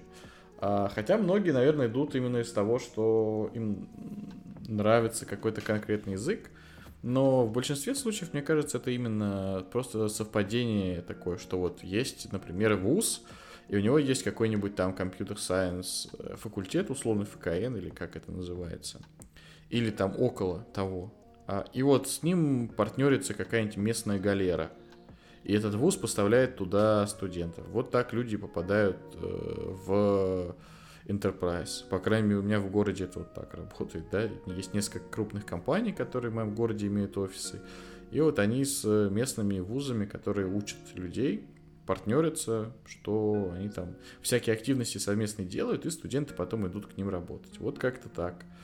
Э, где-то где по-другому это происходит. Но мне кажется, что люди в Enterprise попадают как и в любую другую область программирования, скорее по стечению обстоятельств, нежели по какому-то зову сердца. А вот если тогда применить э, вот этот вот эм, другой паттерн, то есть э, зрелый человек решил э, осознанно пойти в Enterprise и стать э, абапером, что от него нужно, чтобы он там джуниора бапером смог стать? Ну, вот это очень хороший вопрос, потому что, опять же, многие компании требуют разного. А, а баб это не что-то такое, чему легко научиться, потому что, ну, сейчас, кстати, легче, учитывая наличие всяких там клаудных абапов. А вот лет 5-10 назад это реально был big deal. А, потому что, ну вот, где ты будешь, ты абапа можешь только у своего работодателя писать, а именно поучиться, потрогать его мало где можно. Поэтому я, честно сказать, даже не знаю, как вот люди просто так попадают в Абап. У меня это было так, что я попал на курсы, опять же, э, компании, которые вот, вот в общем-то, то, то, то, то, что я описал примерно, то есть компания при университете организовывала курс годовой по обучению абаперов. И вот я... А полугодовой, полугодовой виноват. И я на этот курс пошел. Собственно, меня там обучили и через какое-то время взяли на работу. Это была моя первая, можно сказать... Нет, это была не первая программистская работа, но такая первая серьезная программистская работа. А, и вот многие именно по такому пути приходят в ABAP многие переходят из э, других SAP-специальностей. То есть я знаю какое-то количество людей, которые, будучи консультантами, переквалифицировались в ABAP еров. Это, мне кажется, тоже такой очень хороший вариант для человека, потому что он уже знает SAP, и он, типа, ABAP выучить не так сложно, на самом деле. Вот. Э, а вот что прям с человеку, который с этим никогда не знаком, очень сложно сказать, на самом деле, потому что на дж... Ну, по знакомству. Ну, либо по знакомству, на самом деле, как вариант. Это не самый худший вариант. А, либо, опять же, вопрос то, чего э, компания ожидает от человека. То есть джуниор предполагается, что это человек, который все-таки что-то знает уже несмотря на то, что это человек с минимальным опытом, предполагается, что человек с каким-то бэкграундом. То есть, например, это бэкграунд э, какого-то профессионального образования, либо бэкграунд какого-то технического рода деятельности. Человек, который вообще ничего не знает, это скорее такой практикант, или как это, как это еще можно назвать? Стажер, да, стажер, стажер, вот именно. То есть, э, наверное, для человека, который вообще не сталкивался с программированием и с абапом никогда, а, вариант начать это найти стажировку. Если человек до этого программировал, то, в принципе, тут уже можно вполне себе идти на джуниора бапера, просто с тем, что, типа, ну вот, ребят, я до этого программирую на другом языке программирования, но я базовые вещи понимаю, как бы научите меня бапу и специфике. И это, как бы, нормальная тема, как по мне. Я не знаю, опять же, ну, не все компании так либо бизнес-область. Вот да, либо бизнес-область, да? потому что как бы тоже, ну не во все компании это прокатит, наверное, потому что не все как бы на шаг вперед думают. Но вообще для команды, для компании это будет хорошее приобретение. То есть, грубо говоря, если человек не знает то, чему учиться месяц, но знает то, чему учиться год, мне кажется, что это хорошая инвестиция э, для компании. Но не все, наверное, со мной согласятся в целом. Вот. А вот что, давайте поговорим про такую, такую интересную позицию, как middle. Что вообще такое middle, на ваш взгляд? Это, это да. Вот по-русски это как? Средненький, средненький. или не рыба, не мясо, не, не то, не все. А вот это такой вопрос, потому что вот я не знаю, может быть, я эм, там а, не совсем прав, но мне кажется, что в России, в принципе, вот позиция middle developer какая-то такая, знаете, она не очень сильно котируется. То есть, грубо говоря, все хотят, ну, либо junior, либо сразу senior. То есть middle, мне кажется, воспринимается в некоторых местах. А, не хочется, блин, сейчас ничего плохого говорить. То есть э, я не считаю а, ну, расизм, я, короче, да. я не согласен с тем, что я сейчас скажу. Это не является моим мнением, но мне кажется, по моему опыту, что некоторыми людьми, некоторыми компаниями мидл считается как недосеньор, условно. То есть вот есть компании, которые, в принципе, нанимают только сеньоров. И это можно понять. Потому что обучение людей это очень дорого. Это могут себе позволить крупные компании. Но вот middle это что-то такое непонятное. Потому что junior это понятно, это человек с каким-то минимальным опытом. Senior это тоже понятно, это, ну, грубо говоря, просто э, дефолтный разработчик, которого просто не нужно уже ничему особо учить, он может доучиться самостоятельно, он может э, до, там, ну, короче, он может самостоятельно работать, вот так. А middle это что-то среднее, и это очень сильно варьируется между компаниями, то есть в некоторые компании э, от джуниора требует то, что требует, ну, там, от такого мидла в э, крупной другой компании. В какой-то компании наоборот. И, и вот это, это очень сложная такая тема. В некоторых компаниях есть вообще такие, знаете, middle, middle позиции разбивают еще на несколько грейдов, что ты там, чтобы ты там 10 лет просидел. Вот я встречался, что, встречал, что в одной компании есть такая позиция, как strong middle. То есть это просто какой-то фарс, как мне кажется. Но это оценочное суждение. Ну, может быть, э, сложно найти такие позиции именно в открытом, так сказать, найме, потому что это, ну, может быть, это я так сейчас спекулирую, да, э, это считается переходным состоянием, да, от джуниора там, к, к сеньору. Вот он вырастет, и это такое очень мимолетное состояние. То есть он, грубо говоря, возьмешь ты сейчас мидла, он через, там, через год станет по- почувствовать, что он сеньор на самом деле уже. Научится, научится требовать потому что, да. э, повышения. Больше Да, да, денег. да. Значит, сеньор. И уйдет. Вот Да, это вот отличие. Но я, если честно, я вот когда, помню, переходил с первой своей работы, на которой я просидел, там, не знаю, 7 лет, да, такой первый опыт э, сознательного перехода на другую работу, я себя позиционировал именно как middle. Я помню вот это вот, да, то есть я думаю, не-не-не, я еще не сеньор, я чё, я вот тут как бы опыта у меня как бы не очень много, хотя вот, что казалось бы, там, 7, 7, 7 лет это уже до хера.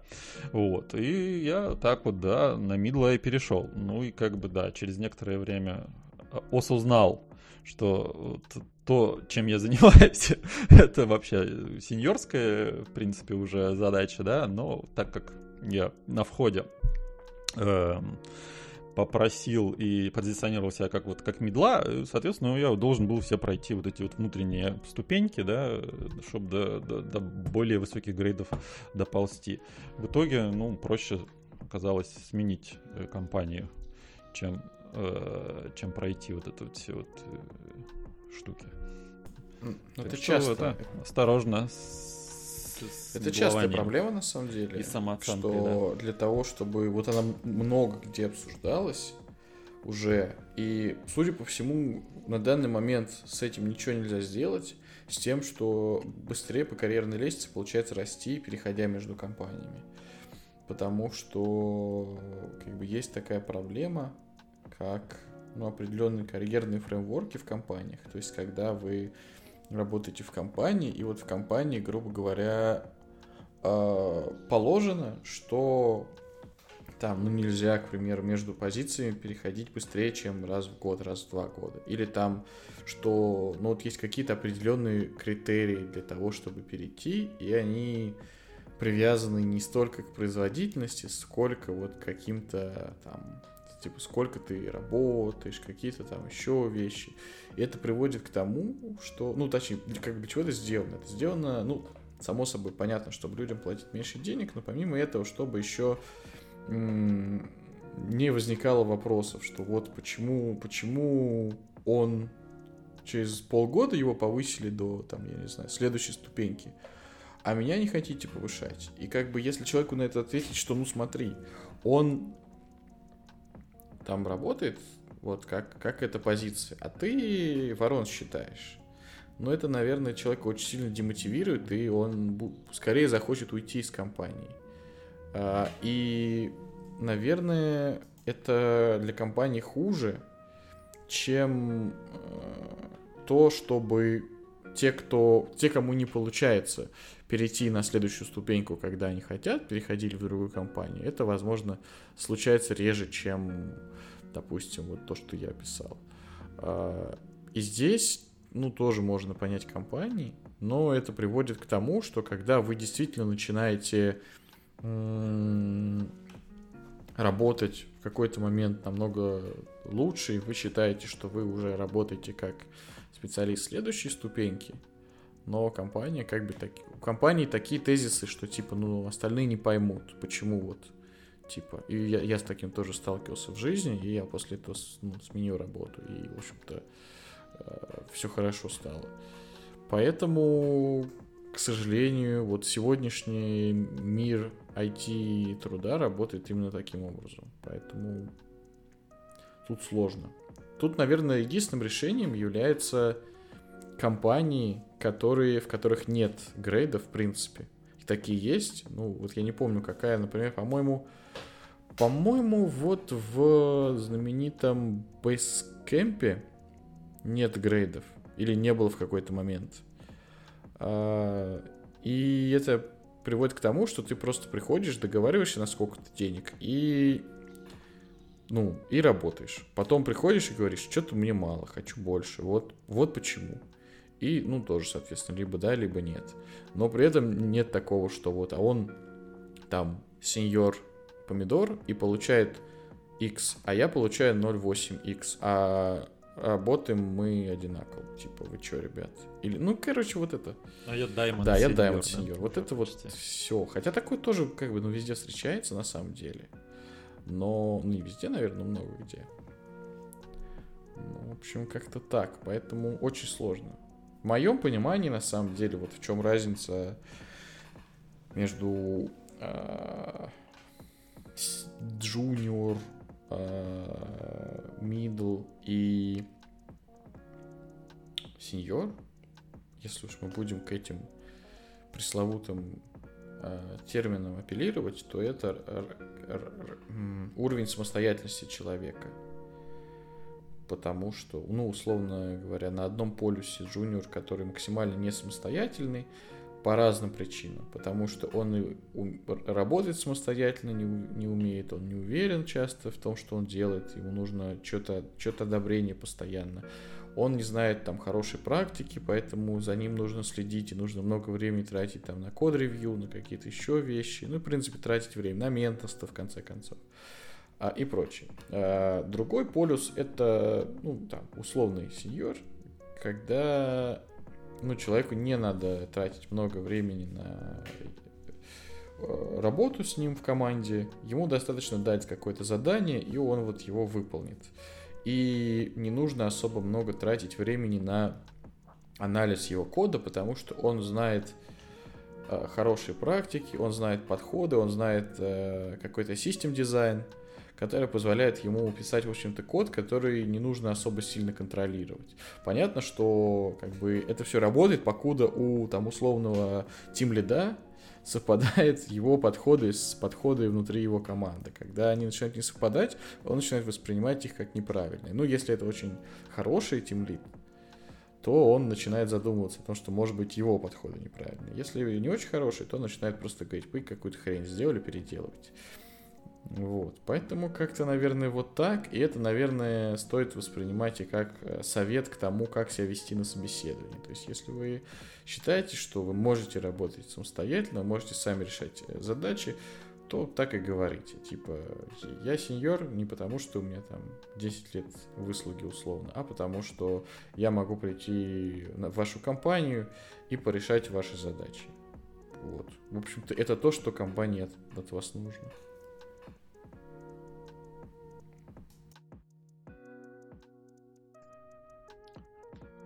Справедливо. Вот. Олег, был ли у тебя какой-то травмирующий опыт, связанный с вот этой градацией?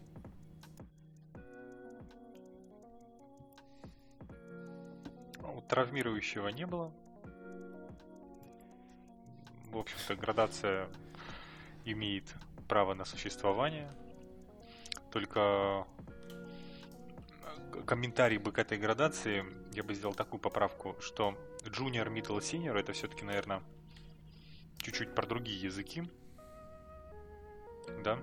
А вот э, не то, что чуть-чуть про другие языки. Для баба, конечно, тоже применимо, никто не спорит, э, все это применимо. Вот, э, но есть же это классическое К2, К3, К4, К5, да. Ну, то есть... Кстати, это не такая вот классическая. Так. Но я понял, о чем ты говоришь. Тут, да, я говорил про junior, middle, senior очень условно, чтобы не углубляться в вот эти все. Но нужно понимать, что вот эти все К1, К2, К3 это применимо не столько к Абапу, сколько к э, компаниям вот этим всем. То есть это консалтинг, это аутсорс, это вот эти все пресловутые галеры, в которых как раз принято какие-то вот э, матрицы э, карьерные, где описано, грубо говоря, то есть К это будет у вас э, разработчик. Там вот у него будет сколько-то, ну не знаю, сколько-то. Есть отдельная менеджерская ветка, у нее тоже там 1, 2, 3, 4, 5. Есть отдельная какая-нибудь там тестировщическая ветка и так далее. Ну или как бы, или К это просто individual contributor, а там другая ветка это руководитель, а третья ветка это еще что-то. То есть это, в принципе, не то чтобы к АВАПу применимо, это применимо, в принципе, ко всем специальностям, которые вот в таких компаниях работают, в тех же, где работает Абапер обычно. Я вот не знаю, кстати, как это в компаниях, которые разрабатывают софт для себя. То есть какие-нибудь заводы, например, или аэропорты, если они обращаются не к услугам аутсорса, а сами сделать, как вот у них это выглядит? Мне кажется, у них по-другому это будет. Или нет? Почему ты считаешь, что должно быть по-другому? Ну, потому что нет э, большого смысла придумывать какую-то такую сложную линейку, когда можно сделать проще. Вот опять же, того же те- того же джуниора, медла, сеньора взять, и, в общем-то, ну и все. Но, грубо говоря, в рамках, в рамках этого просто как бы варьироваться. То есть, ну, как часто бывает на заводе, что там есть условно какой-нибудь младший, старший, там специалист, ведущий специалист, а потом начальник отдела уже. И все, и без всяких таких. Мне кажется, тут может быть то же самое. Но я, опять же, у меня нет опыта работы именно вот на... У меня есть опыт работы на заводе, но не по АБАПу, по другому языку программирования, поэтому не могу сказать. Я на, на, на заводе как раз тоже работал, и как раз по АБАПу. Я там начинал просто с, со специалиста, потом был ведущим специалистом. Ну вот да. Там, а, нет. А, не-не-не-не-не. Сначала я был специалистом второй категории, потом просто специалистом, потом ведущим специалистом. Ну, Вот. И потом уже никаких там все, все потом стали все- потом сделали всех просто ведущими. Там не было вот больше никаких градаций. прикол такой тоже, да, когда типа э, в чем... Вот это мне, кстати, прям напрягает в компаниях, когда есть такая должность, как ведущий, потому что ведущий, ну, предполагается, что ты, типа, ведешь кого-то за собой. То есть это, типа, лид-девелопер. А, типа, в чем лидерство, если все лидеры? Получается, что все чемпионы, как бы. Нет Да, да, да. проигравших в нашем забеге. Да, вот это, не знаю, меня это как-то не... Не, ну, как бы, это же как раз то, что ты упоминал, все равны. Так в определенном... смысле, Насколько ты ну, говоришь, да? Смотри, все... вс- Уравняли. Тогда и зарплаты надо уравнять, правильно? Но ведь их не уравняли. Вот. Нет. А то было бы, ну договоришься, было бы, смотри, как в Советском это. Союзе. Там инженер-программист первой категории, зарплата 52 рубля, например. И все. И вот ты хоть э, тут, хоть там, у тебя зарплата 52 рубля. С одной стороны, и тогда не было бы никаких вопросов. А почему у Васи столько, а у меня столько? Но с другой стороны, это было бы таким дополнительным демотивирующим фактором, что ну, что типа я работаю, как бы делаю дела какие-то, понимаешь, а Вася просто KPI выполняет. И бизнес value Вася приносит близкий к нулю, а ты приносишь бизнес value очень большой. Но при этом формально вы на одной позиции, и формально вы одинаково получаете, где как бы ну, и с этим ничего не сделаешь, потому что вот тебе надо какую-то там формальную аттестацию пройти, которую можно проходить раз в год, например, или раз в два года. И все, типа. Хотя всякие вот эти пи-пи-пи-пи-пи-пи, как они называются, пи-пи-пи, PPI, PPC, PCPC, это все тоже, по большому счету, аттестация, которая проходит раз в год, и ты, типа, ну, если ты не попал в желаемую твою цель на этой аттестации, то ну, жди еще год. А, всякие там вот эти performance review, с- э, т- э, 360 review, вот это все. Так что пес его знает, как оно было бы лучше. На самом деле, непонятно. Э, как бы, с одной стороны, когда ты работаешь в таком, э, как бы, рыночных условиях труда, то ты можешь э, больше, э, как бы, большего добиться в карьере, потому что ты можешь как бы себя продавать как товар. То есть ты можешь, ну, реально демпинговать, ты можешь реально там, если одних, ну, типа, с одной компании что-то у тебя не срослось, пойти просто в другую работать, э, продав там свои скиллы за большие деньги и так далее.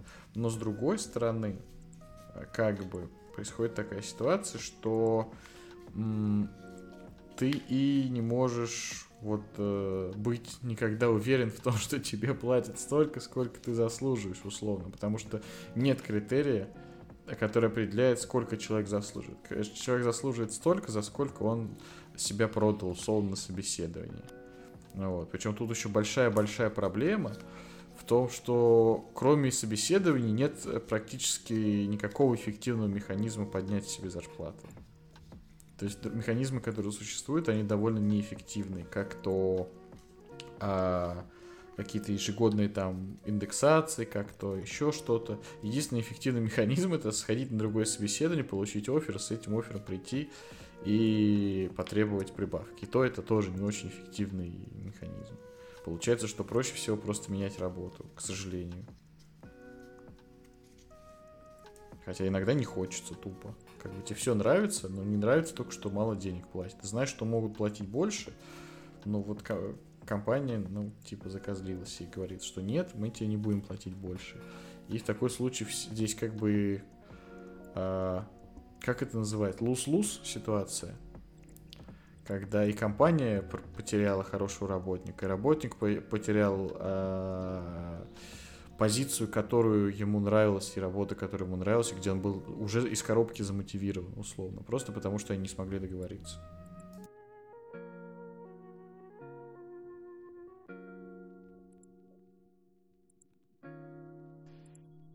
Ну, получается так. Да. Че, давайте так к следующей теме. Мне кажется, это уже исчерпало себя. А следующая тема, а, это тема из чата. Она звучит как задача на собеседованиях. Z Namespace. Подкаст про хорошие практики в плохих местах. А именно в соседнем чате по-другому Яп активно обсуждают, кто какие навороченные задачи спрашивает на собеседованиях. По БАП уже, кроме FAE, for all entries, типов внутренних таблиц и видов расширений – мало кто что спрашивает. Причем вне зависимости от собеседования на медла, помидоры или еще кого. Вот, в общем-то, такая тема. А, что думаете по поводу задач на собеседование? Давали ли вам задачи на собеседование? Даете ли вы задачи на собеседованиях? Ну, классический подход это, наверное, дать систему, да? Э, как можно задачу можно текст, как на, на сертификации, вы, выбери правильный вариант, который выберет э, э нужное подмножество из, из таблицы. Так? Такие, такого типа задачи, наверное, не, не ну это про селекты, да, наверное, не имеют. Да, да, вот. А, а, а другого рода задачи, получается, надо систему, ну, какой-то доступ давать, да, э, тоже никогда не встречалось мне чтобы какой-то такой вот живой абаб э, прямо на собеседовании. Соответственно, ну, задачи могут быть только тогда умозрительными какими-то, такого архитекторского или под, под, подходов каких-то касаться. То есть, как бы вот ты решил вот такую задачу, с чего бы ты начал. Ну и, опять же, это уже, это уже не имеет отношения к непосредственно задачи на языке это на общую какую-то адекватность э, системное мышление и знание каких-то фактов. Ну, да. Мне кажется, сложно, сложно, сложно тут не сталкивался и, и вообще такой подход не встречал. Я согласен. Здесь, наверное, проблема еще в том, да, вот ты правильно сказал, что техническая проблема, как это организовать. То есть понятно, что если на какой-нибудь JavaScript там миллион способов э, организовать техническое собеседование, условно, э, ну, именно с кодом. А, для чего необходим, ну, для чего достаточно просто, там, как это называется, достаточно просто людям дать задачу, и они уже смогут кодить. Даже не обязательно давать какой-нибудь, где кодить, потому что это можно найти. А вот э, если речь идет про ABAP, это все становится довольно сложно, потому что я тоже, по-моему, нигде особо не сталкивался. Но где-то наверняка дают кодить на Абапе, но я лично с таким не сталкивался. Чтобы прям давали какой-то код писать, потому что, ну, это сложно организовать. А удаленно это вообще практически невозможно. Могут какие-то, скорее всего, задачи вот с тех, с которыми я сталкивался, они выглядят как, типа, просто вопросы. А как вот это вы бы сделали, а как вот это вот? То есть на а дизайн, скорее всего, такой архитектурный, нежели именно на баб какой-нибудь код.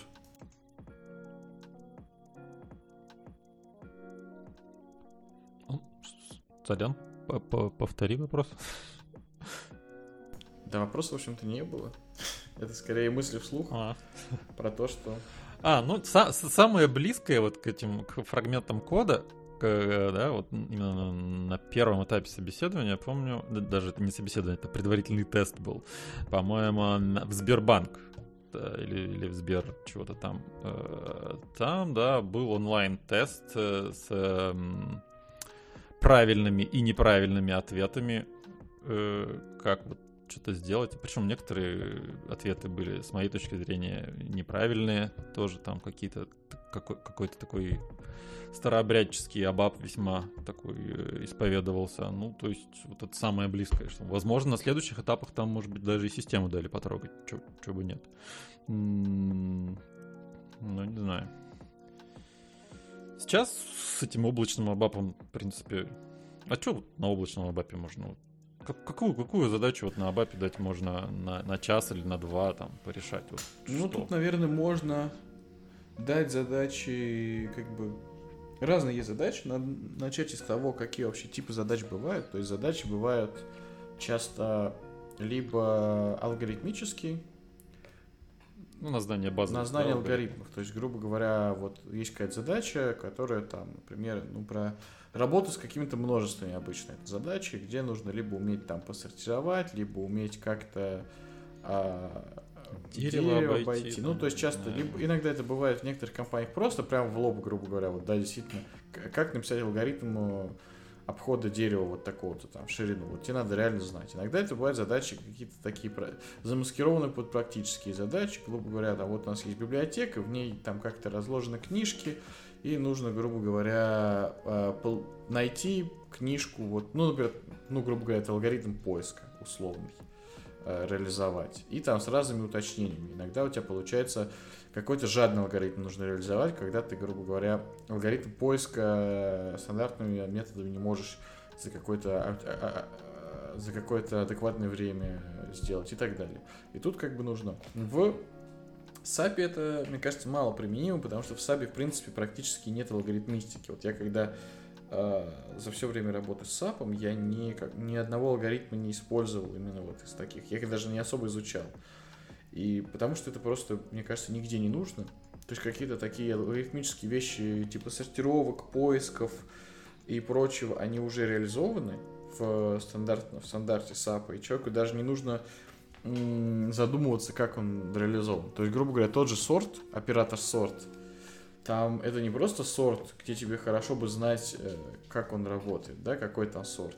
А он, это целый фреймворк сортировки под ним лежит, под этим оператором сорт, который может и числа, и строки, и по-всякому сравнивать, и по-всякому сортировать, и консистентный, и неконсистентный, и то, и все, и с применением там отсортированного и неотсортированного массива.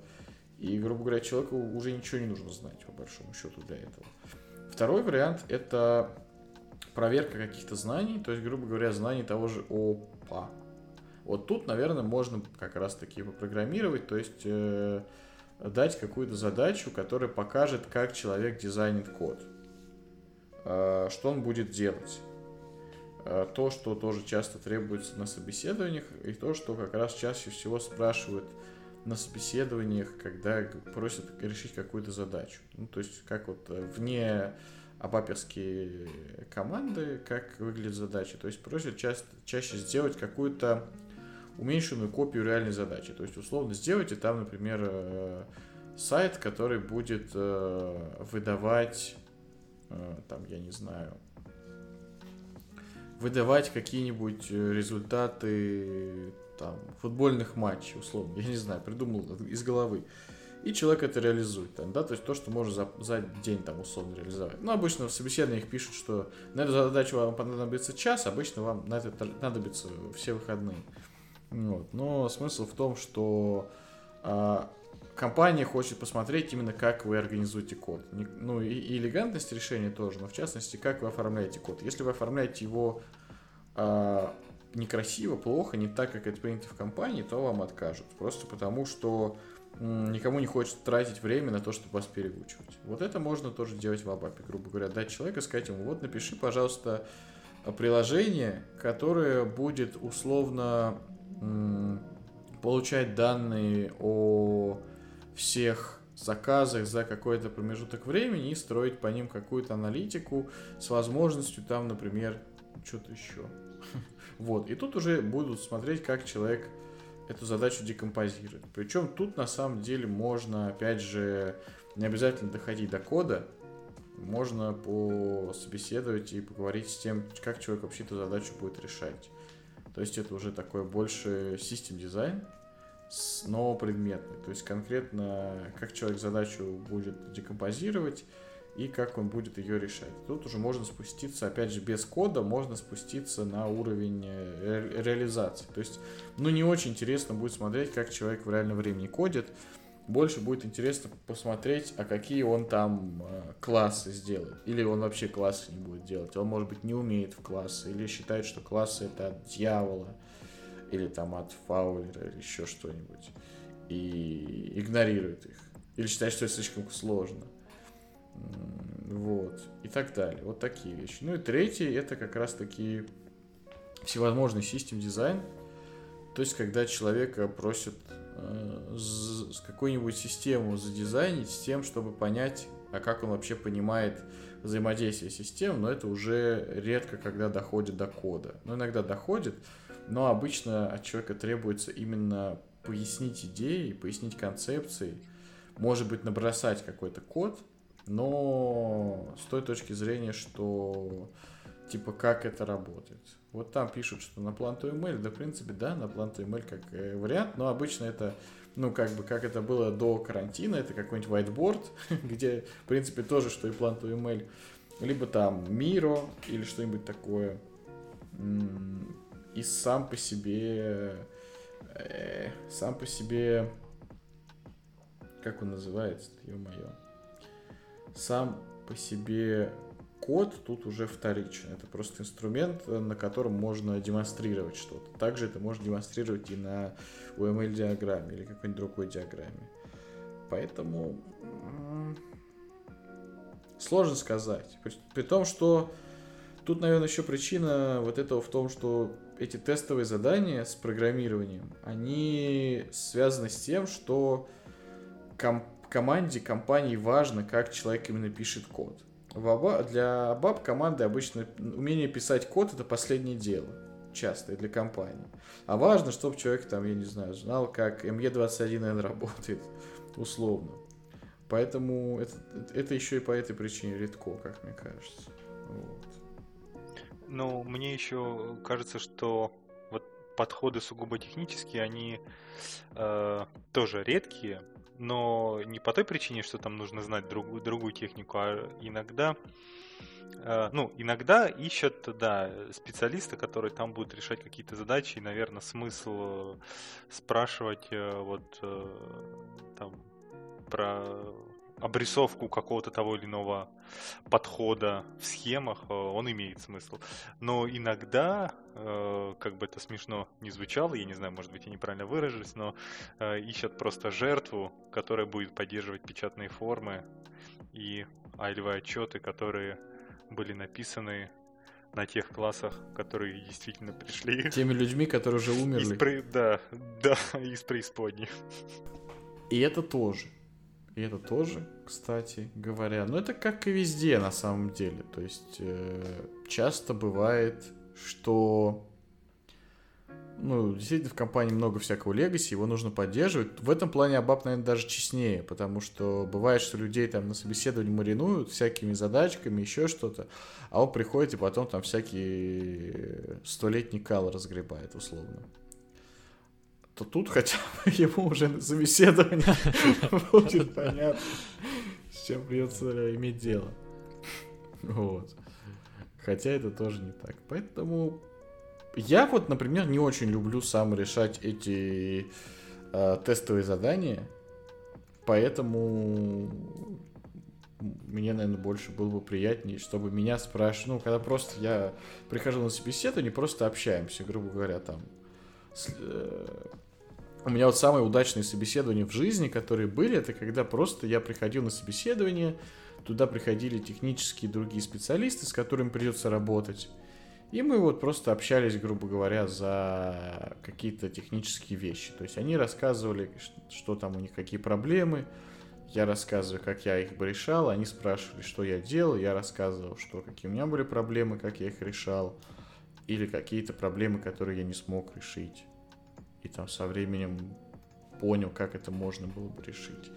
Вот какие-то такие вещи. Хуже всего у меня из всего проходили собеседования, где вначале а люди, которые ничего не смыслят в технических вопросах, начинали как бы там, ну, сильно пальцы гнуть. То есть это не претензии к... Я не хочу сказать, что профессия рекрутер сама по себе бесполезна. Это очень полезная профессия. Я это оценил, когда на мою голову свалилось огромное количество собеседований, из которых часть была нерелевантных совершенно.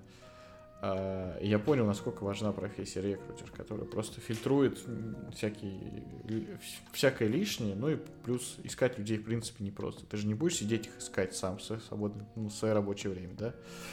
Ну, вот. Но при этом, как бы часто у меня бывало такое, что я приходил на собеседование, а меня там начинали какими-то вообще хренями грузить, типа вот пройдите анкету, заполните, сделайте тут типа анкета из 100 вопросов, вам нужно ее за час. А из 60 вопросов вам надо ее за час заполнить. У меня было такое. Я говорю, Ошибаться а, ну, нельзя. Там, блин, реально там вот такой, я сидел, потел. Это вот просто худший был мой experience. Это была одна украинская компания.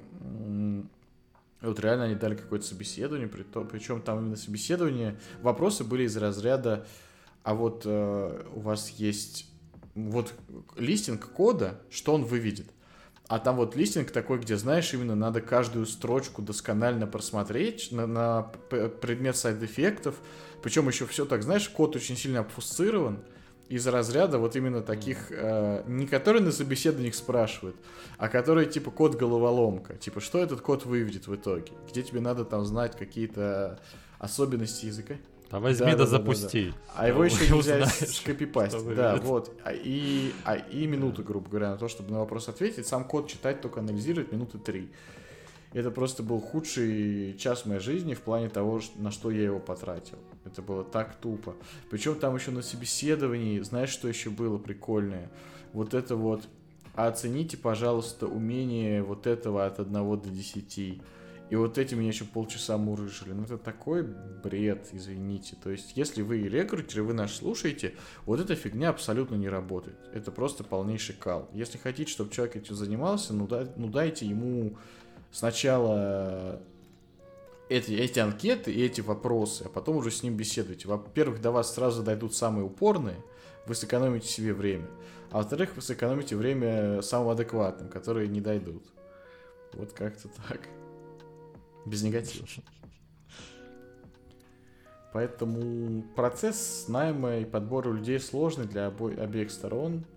И, к сожалению, он еще такой, что непонятно, как это правильно делать. И он очень, как это сказать, не, это нельзя сделать правильно, потому что это требует э, неограниченного объема времени и ресурсов, а по факту этот ресурс ограниченный. Приходится идти на всевозможные трейд-оффы, вот которые выливаются в то, что рекрутеры начинают оценивать кандидатов по форме ушей и прочее.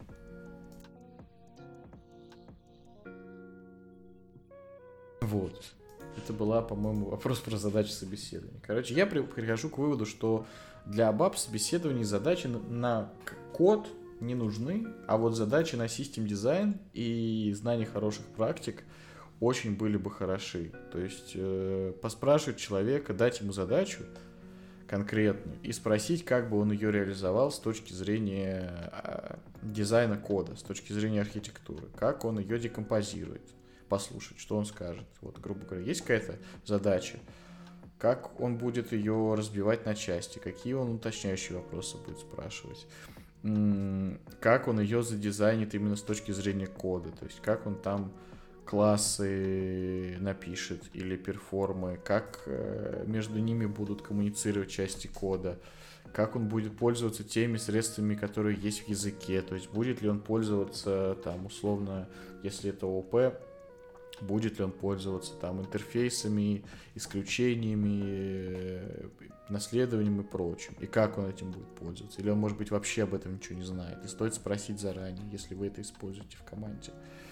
Вот какие-то такие вещи, потому что, ну, во-первых, вам сразу будет понятно, если вы в свою команду собеседуете, куда этого человека дальше, какие задачи ему дать на первое время – чтобы он там подучился тому, как вы это в команде делаете.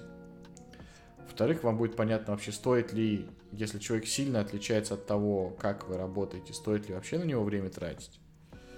Ну и, может быть, для себя что-то новое узнаете, какие-то новые подходы. То есть я тоже время от времени на собеседованиях что-то новое узнаю, какие-то новые технологии, инструменты.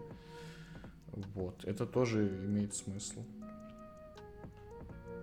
Ну, я думаю, к этому стоит добавить э, проверку, ну, как бы собеседование человека, вот э, ты просто так вот объяснил, с технической точки зрения, да, то есть насколько вот его техническое видение решения той или иной задачи будет сочетаться с техническим видением э, компании, команды, проекта, да, но мне кажется, очень важно еще проверить и какую-то, как бы это правильно сказать, культурную, культурное видение. Cultural да? fit, а, типа.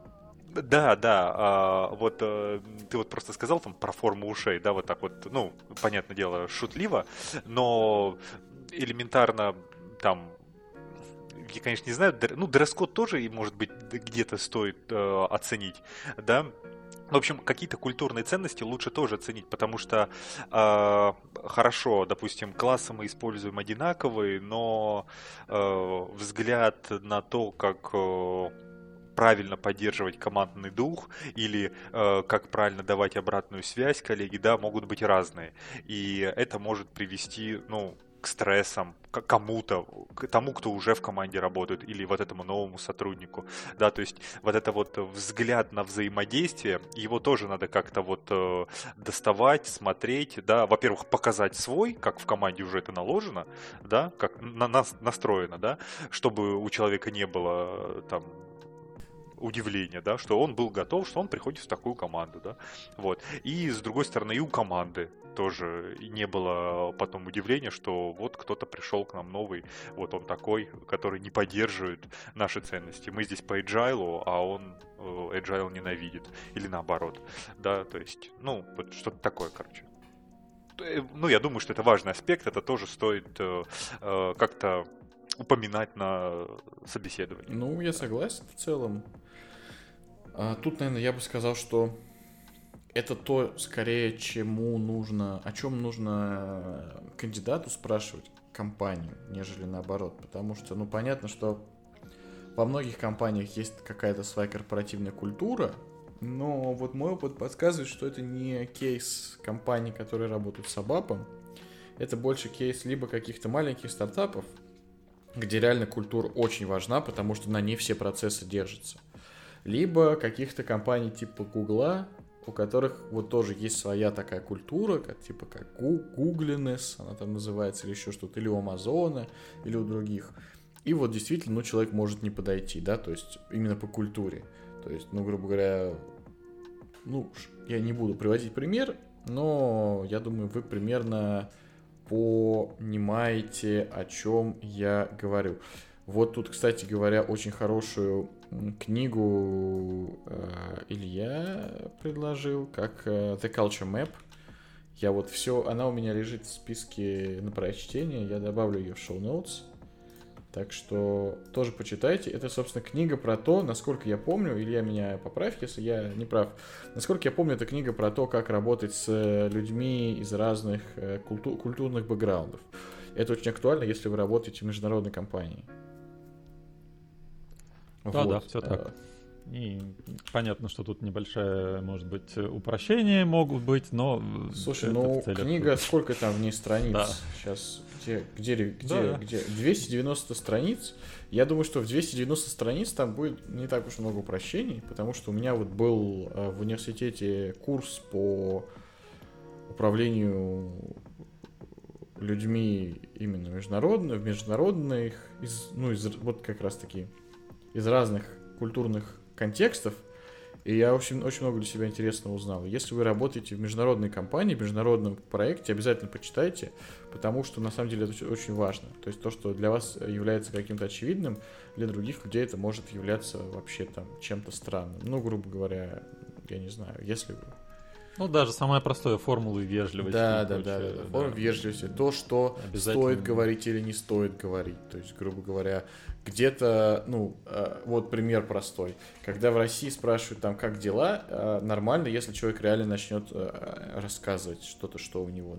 В США это очень серьезный да, да, вопрос. В США это вопрос, на который, наоборот, невежливо будет начать рассказывать, как э, у тебя дела. Это просто формальный вопрос, на который надо ответить, типа, окей, типа, I'm great, или типа того. Вот, это нужно понимать, если вы работаете в международной компании, и это, в принципе, поможет, даже если не работаете, поможет немножко расширить кругозор и понимание о том, что такое вежливость потому что, мне кажется, в русскоязычном контексте этого немного не хватает.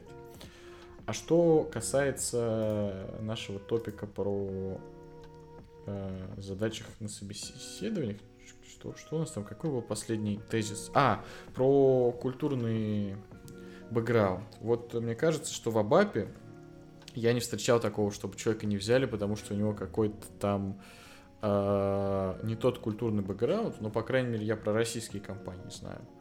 Потому что, ну, как бы, это вообще дело десятое для Абапера. И вот это, скорее, человеку важно узнать, что это за культура компании. Есть ли культура переработок, есть ли культура... Какая культура общения в компании. То есть, если это культура общения такая, что человеку предъявляют за, ну, за, при любых проблемах вместо того, чтобы искать решение, ищут виноватого, и проблема остается без решения, то это очень большой красный флаг для того, чтобы работать в такой компании, если вы, сам не раз... если вы сами не разделяете такой подход. Поэтому вот такой, наверное, совет могу дать. Ну что, давайте к следующей теме тогда. Z Namespace. Подкаст про хорошие практики в плохих местах. А следующая тема — это очень интересная тема. Что спрашивать на собеседовании, чтобы понять о человеке? А, это тоже тема из чата. И тут написано, что из того, что автор сам встречал и видел, примерно складывается вывод, что понять человека можно в проекте только поработав с ним на конкретном проекте, в конкретной команде с конкретными задачами. Для этого есть испытательный срок. Любые подходы к собеседованию либо нерепрезентативны, либо легко взламываются. А, при этом все это еще осложняется тем, что нельзя взять на работу 10 человек, а потом 9 из них э, выбросить на мороз потому что у вас нет таких ресурсов, как у компании. Скорее всего, если вы не Яндекс или не Google. Вот. И как с этим вообще жить, что с этим делать?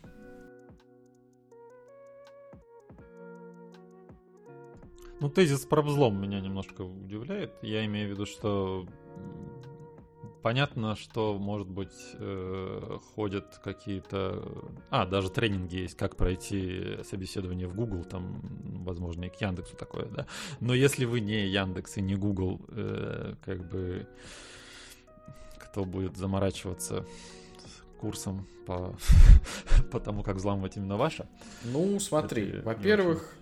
Или какой-то дженерик собеседования. Ну, во-первых, кстати, ты не поверишь, насколько это большая отрасль по подготовке к интервью в Google и прочие фанги. На самом деле, я вот в это немножко в какой-то момент э, углубился, а именно вопрос э, интервью. И там прям целая индустрия существует.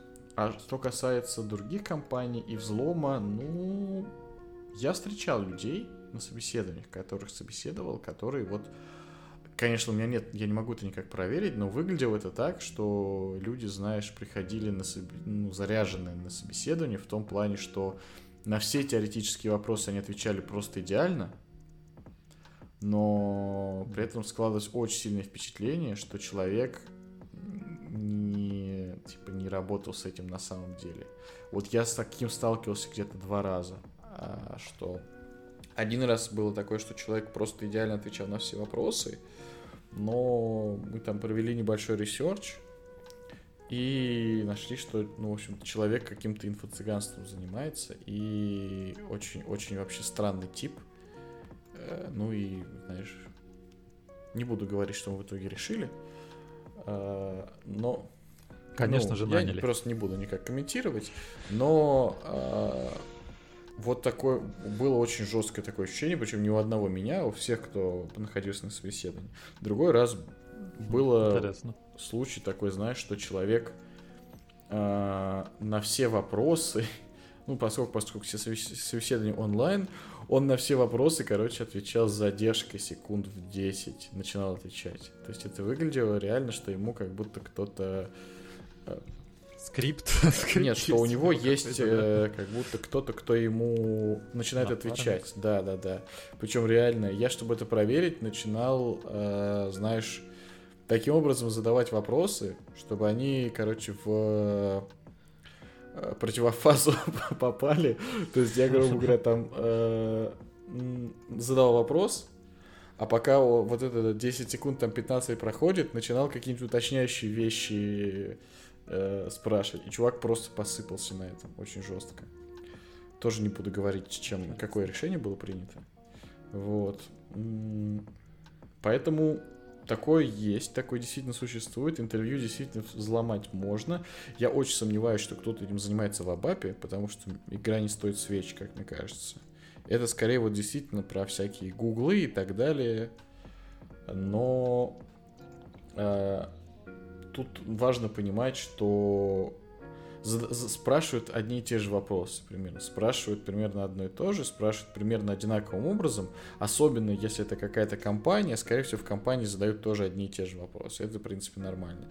Поэтому очень большой, ну, есть определенный шанс, что просто можно подготовиться чисто к тому, чтобы пройти собеседование в конкретную компанию. Я вот с таким сталкивался. Поэтому вот, это то, что касается взлома. То, что касается не... Ну, не знаю, это же круто, если, не знаю, кто-то прям настолько хочет работать именно в тут вашей смотри, компании. Может, Тут может, скорее не совсем про компанию, а скорее про, знаешь, какие-то... про доступ. А, в общем, я так расскажу. То есть, грубо говоря, есть технология, и задают вопросы по технологии какой-то.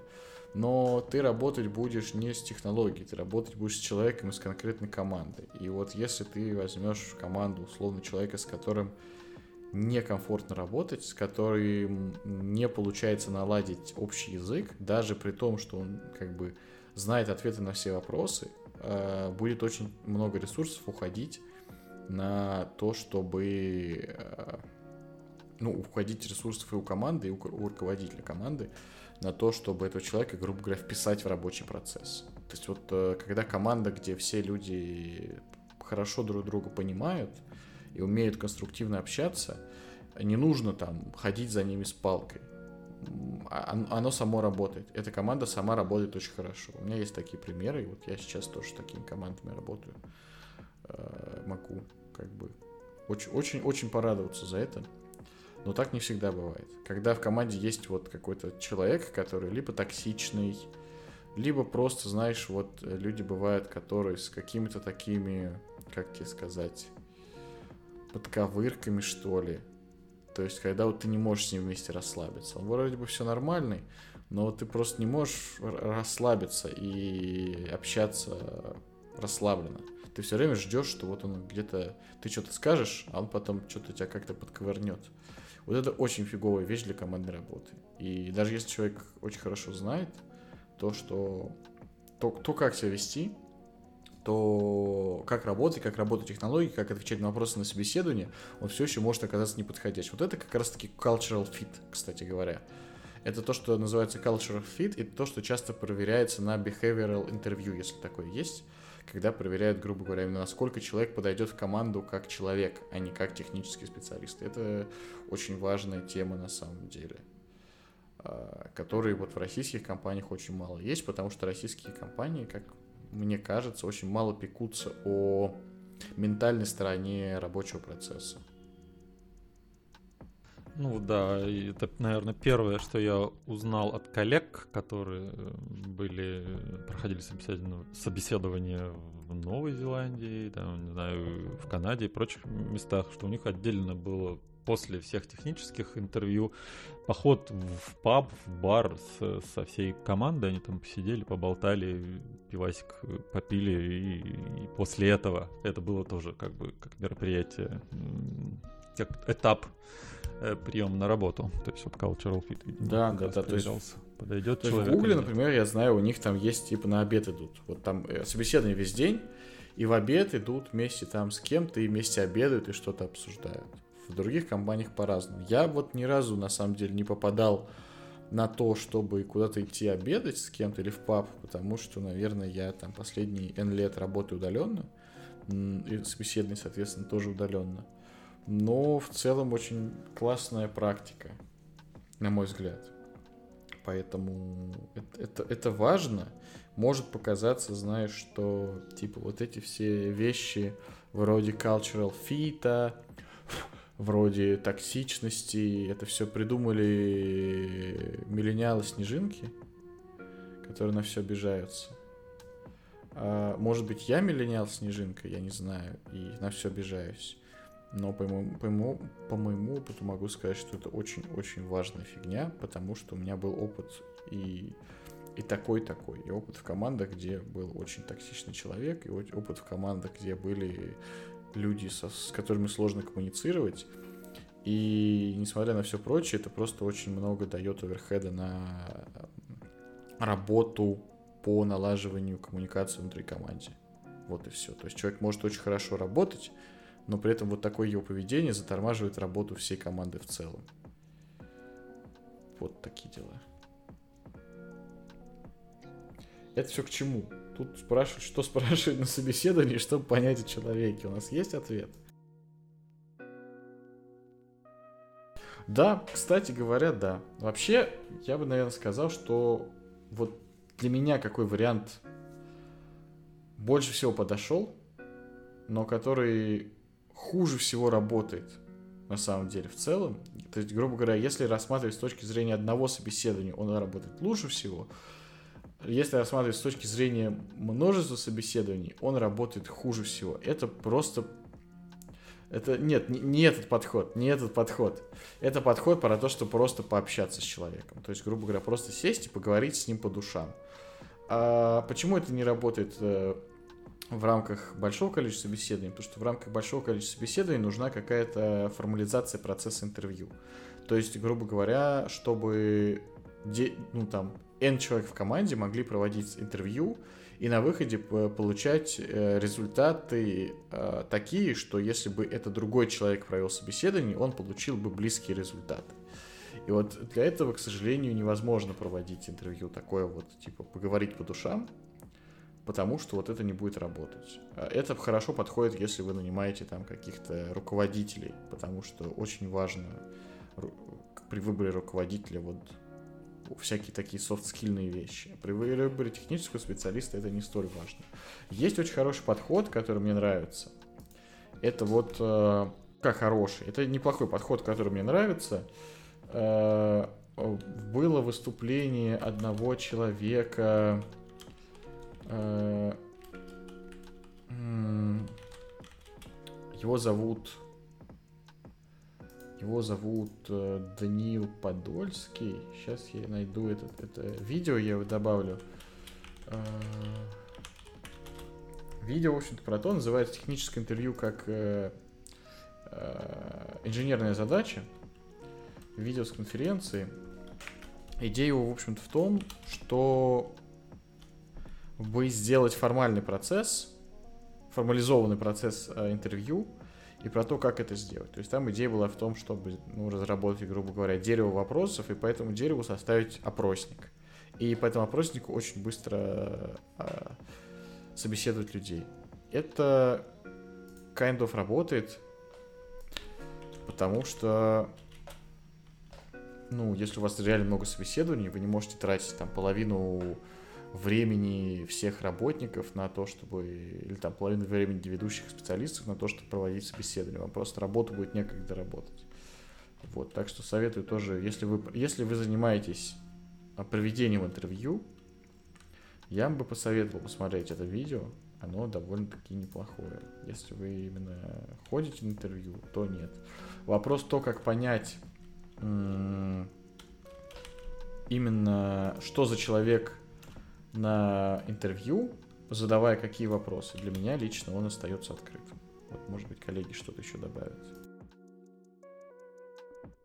Ну, вот примеры вопросов, которые характеризуют человека, его стремление, это, ну, собственно, пусть расскажет сам о своем опыте, да, то есть именно как он видит, вот, а, выделит интересные задачи, которые были интересны, выделить задачи, которые ну, у него получилось классно решить, и задачи, которые у него, ну, не то чтобы не получилось решить, а которые ему казались неинтересными, нехорошие, э, вот, ну, может быть, недопоставленными, недозадачами, короче, вот. Э, это как-то человек, собственно, сам расскажет. При этом здесь не будет... Э, то есть, если, например, человек не хочет работать со смартформами, он считает, что это неинтересная задача, да? Ну, в смысле, печатными формами, любыми. Это ведь его не характеризует там плохо или хорошо, это просто человеку это неинтересно. Вот, э, или он не считает, что это нормальная задача. Вот, или там с чем-то другим.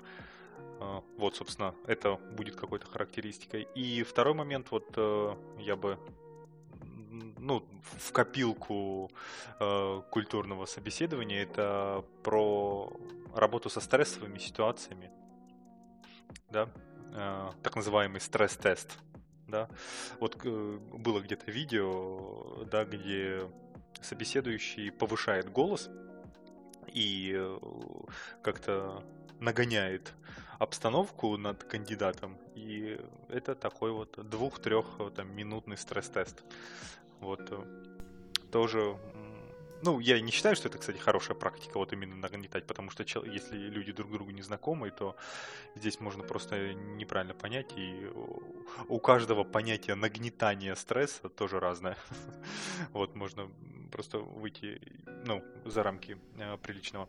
А, а вот просто рассказать про стрессовые ситуации или э, дать подумать над какой-то э, ситуацией, это, мне кажется, стоит сделать на собеседовании. Ну, вот тут я бы, наверное, сказал, что со своей стороны, как э, технический специалист, я вот по-моему, не особо попадал на стрессовое интервью. Хотя, может быть, были какие-то, где я просто не смог распознать, это стрессовое интервью или просто хамство рекрутера. Но я, наверное, развернулся бы и ушел после такого, потому что просто считаю это, в принципе, неприемлемым. Это приемлемо для профессий, которые, ну, которым нужно уметь работать со стрессом, то есть это какие-то руководители среднего и высшего звена, это там продажники и всякие люди, которые, в общем, люди, которые либо много взаимодействуют с людьми, люди, которые взаимодействуют с клиентами, люди, которые что-то пытаются кому-то втюхать, продать и так далее, но не технические специалисты. То есть, если мне, грубо говоря, как техническому специалисту на собеседовании доносят, что от меня требуется стрессоустойчивость, это значит, что в компании как-то очень неправильно построены процессы, потому что я, в общем-то, не взаимодействую как технический специалист с чем-то стрессоустойчивым, там, с клиентом или еще с чем-то. Это значит, стресс исходит изнутри компании. А если стресс исходит изнутри компании, то нафиг мне это надо. Вот. А второе, по поводу а, опыта. Это подход, который мне очень самому нравится, чтобы человек сам рассказал про свой опыт. Но у него есть большой минус, по который тоже вот в том видео, которое я Э, добавлю в show notes, будет сказано про то, что э, это никак нельзя проверить. То есть человек может что угодно наплести, и это никак нельзя проверить. Делал ли он это, делал ли он это сам, или он там сбоку припеку, а вся команда это за него делала и его вытягивала, или он вообще это не делал. А если задавать вопросы конкретные про, грубо говоря, язык программирования, про решение конкретных задач, вот, ну, ставить задачу, как он ее будет решать, тут уже не отвертеться. Тут либо человек на эти вопросы отвечает, либо не отвечает. Вот как-то так. Это такой вот большая, большая дилемма. Вот. Ну что, а почему дилемма? Кто запрещает сделать и то, и другое? А, Всесторонний Я могу охват. что сказать, что запрещает. Э, Ресурс запрещает. Если у вас бесконечный ресурс, вы можете 10 этапов интервью провести для каждого кандидата, то, наверное, ничего не запрещает. Но вопрос в том, стоит ли это потраченных ресурсов, потому что ну, посчитать, сколько человек часов высокооплачиваемых специалистов на это потребуется затратить. Стоит ли это своих денег? Скорее всего, ответ будет нет. Вот в чем проблема. Если бы такой проблемы не стояло, да, так бы и стоило сделать. Но обычно такая проблема стоит. Че еще? Что-то есть у нас еще по этой теме? А, Да, наверное, все. Будем еще какую-то тему брать на сегодня? А, Подожди, вот по предыдущей Давай. теме. У нас как бы формулировка вопроса, что спрашивать на собеседовании, да, и мы, так сказать, рассмотрели с точки зрения а, работодателя, А, да. А, Хорошее да, вот. А теперь давай, да, рассмотрим с точки зрения работника. Вот. ну э, давай. Это... Ну, кстати, вот э, ты упомянул про стрессовую ситуацию, да, что исходит ли стресс, да? Э, Можно задать, один из вопросов можно задать, нужно ли вам стрессоустойчивость? Да? Да, на А, самом деле, да, это на самом деле очень хороший вопрос, который стоит задавать. А, Когда-то еще помню, обсуждение было где-то, а, ну, на сабфоруме, наверное, да, какие вопросы, вот, собственно, из такого разряда, что стоит задавать, и, э, ну, собственно, не будет зазорным спросить и про решаемые задачи, ну, собственно, примерно такую же задачу, э, та- та- такого же плана вопроса, Э, интересные задачи, неинтересные задачи, э, задачи, которые были оценены отлично, хорошо, плохо, вот, э, то есть, э, что вот х- хорошо решенная задача, это какая? Вот она каким критериям соответствует, да? А, вот, то есть, что должен сделать потенциальный кандидат, чтобы, когда он пришел на работу, вот как он должен решить задачу, чтобы ему сказали, «М, да, это хорошо, или там, да, это плохо, и, а вот, вот эта задача, это круто. Вот, э, то есть, вот такого плана можно вопрос задать, то есть, какой уровень, так сказать, требований к решаемым задачам, да, используемые технологии, про них тоже можно спросить. А, Есть ли фитнес-карта, есть ли столовая, вот такого тоже плана.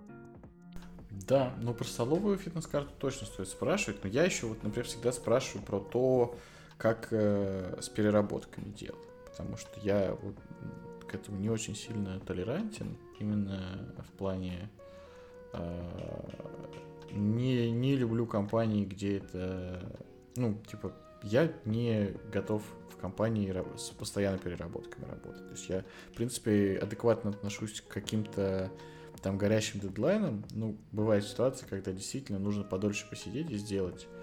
Но если это как бы в компании принято делать, вот это не для меня. Я тоже как бы советую про такое спрашивать обычно, потому что потом будет уже поздно. Вот. Хотя, опять же, после тестового это, ну, в процессе тестового периода это выяснится, но все равно, как бы, все это тоже можно было бы выяснить пораньше и, например, не уходить с текущей работы ради какого, ну, того, что вам не очень нравится. Так что, в принципе, многие вопросы можно задавать компании. Важно задавать по поводу рабочего процесса. То есть это вопросы то, как, э, например, э, вообще происходит рабочий процесс, как происходит постановка задач, как происходит приемка, есть ли какие практики внедрены, то есть есть ли там гибкое программирование, есть ли экстремальное программирование, ну, точнее, гибкое, как это, гибкие методологии, есть ли экстремальное программирование, как то парное программирование, еще что-нибудь, есть ли там код-ревью, есть ли что-нибудь такое, что-нибудь такое еще, что там, а, о чем хотели бы знать, какие вообще а, Оплачивает ли компания конференции и тренинги работникам? Есть ли библиотека, что очень важно для баб-специалиста, потому что все книжки очень много стоят. И вот это все, на самом деле. Ну, это мне кажется вот так.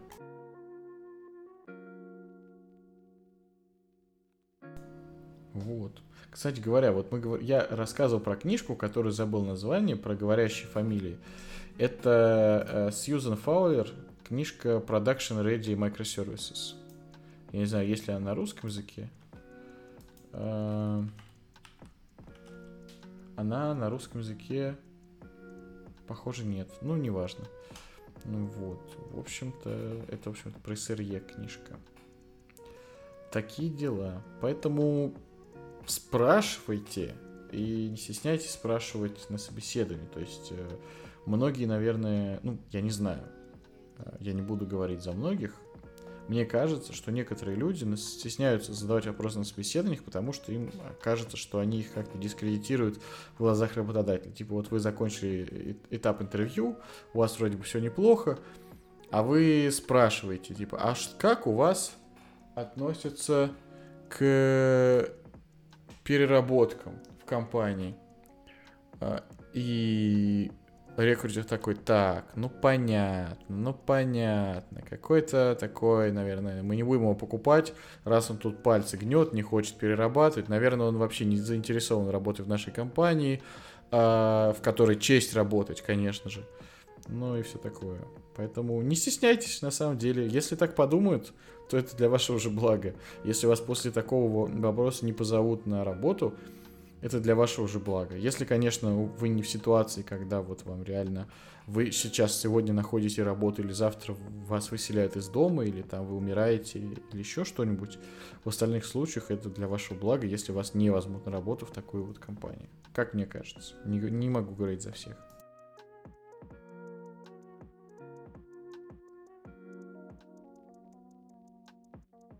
Такие дела, такие дела. Ну что, наверное... Пора. Пора. Да, мы что-то сегодня засиделись. Такая интересная тема, про которую можно говорить и говорить еще много, потому что это сложный процесс, причем он сложный со стороны того, кто собеседуется, а потом, когда начинаешь проводить собеседование, оказывается, что он еще и с другой стороны очень сложный. То есть иногда кажется, что ты приходишь на собеседование, там, там сидят такие умные люди, которые сто лет уже работают, и вот они тебя прямо сейчас раз, раз, как это называется, отделают под орех, или как там, выделают под орех. А, короче, под орех сделают, что нужно сделать. Дадут на орехи. Да, дадут на орехи после этого еще, да. И орехом погоняют. А, а на самом деле нет. Сидят такие же люди, которые сидят и офигевают, и не знают, что спрашивать, и не знают, как им путем простых манипуляций определить, подходит человек в компанию или нет. Поэтому начинаются всякие танцы с э, верчением деревьев и прочим. Просто не парьтесь, старайтесь, во-первых, рассказывать про то, какую ценность вы можете дать команде в первую очередь, в том, что они делают. Для этого надо понимать, в какую компанию вы идете и что, чем там она занимается. А во-вторых, э, ну, старайтесь оставаться профессионалом и вежливым человеком и не реагировать на какую-то неадекватную неадекватные к себе нападки, а просто помечать, что вам понравилось, что не понравилось, чтобы потом сделать правильный выбор. Вот это мое резюме.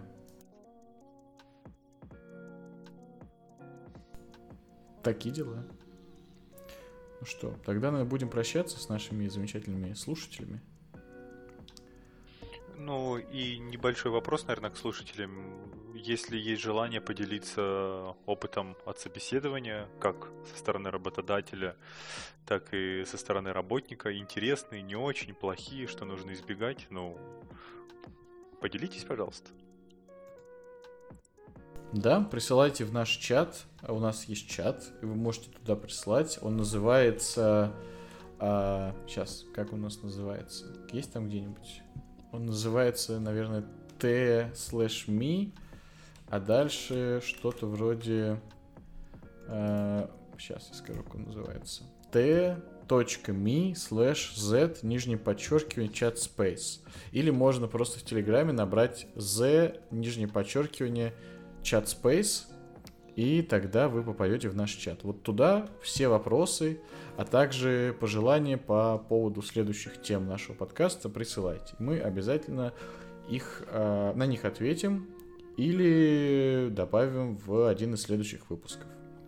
Вот. Также не забывайте, что мы очень любим, когда нам ставят всевозможные звездочки, сердечки, что там еще ставят на Лайки, платформу. лайки. Лайки, да. Вот эти все вещи ставьте. Если вы слушаете нас на какой-нибудь платформе, где это можно ставить, ставьте. Если там можно написать комментарий, пишите комментарий.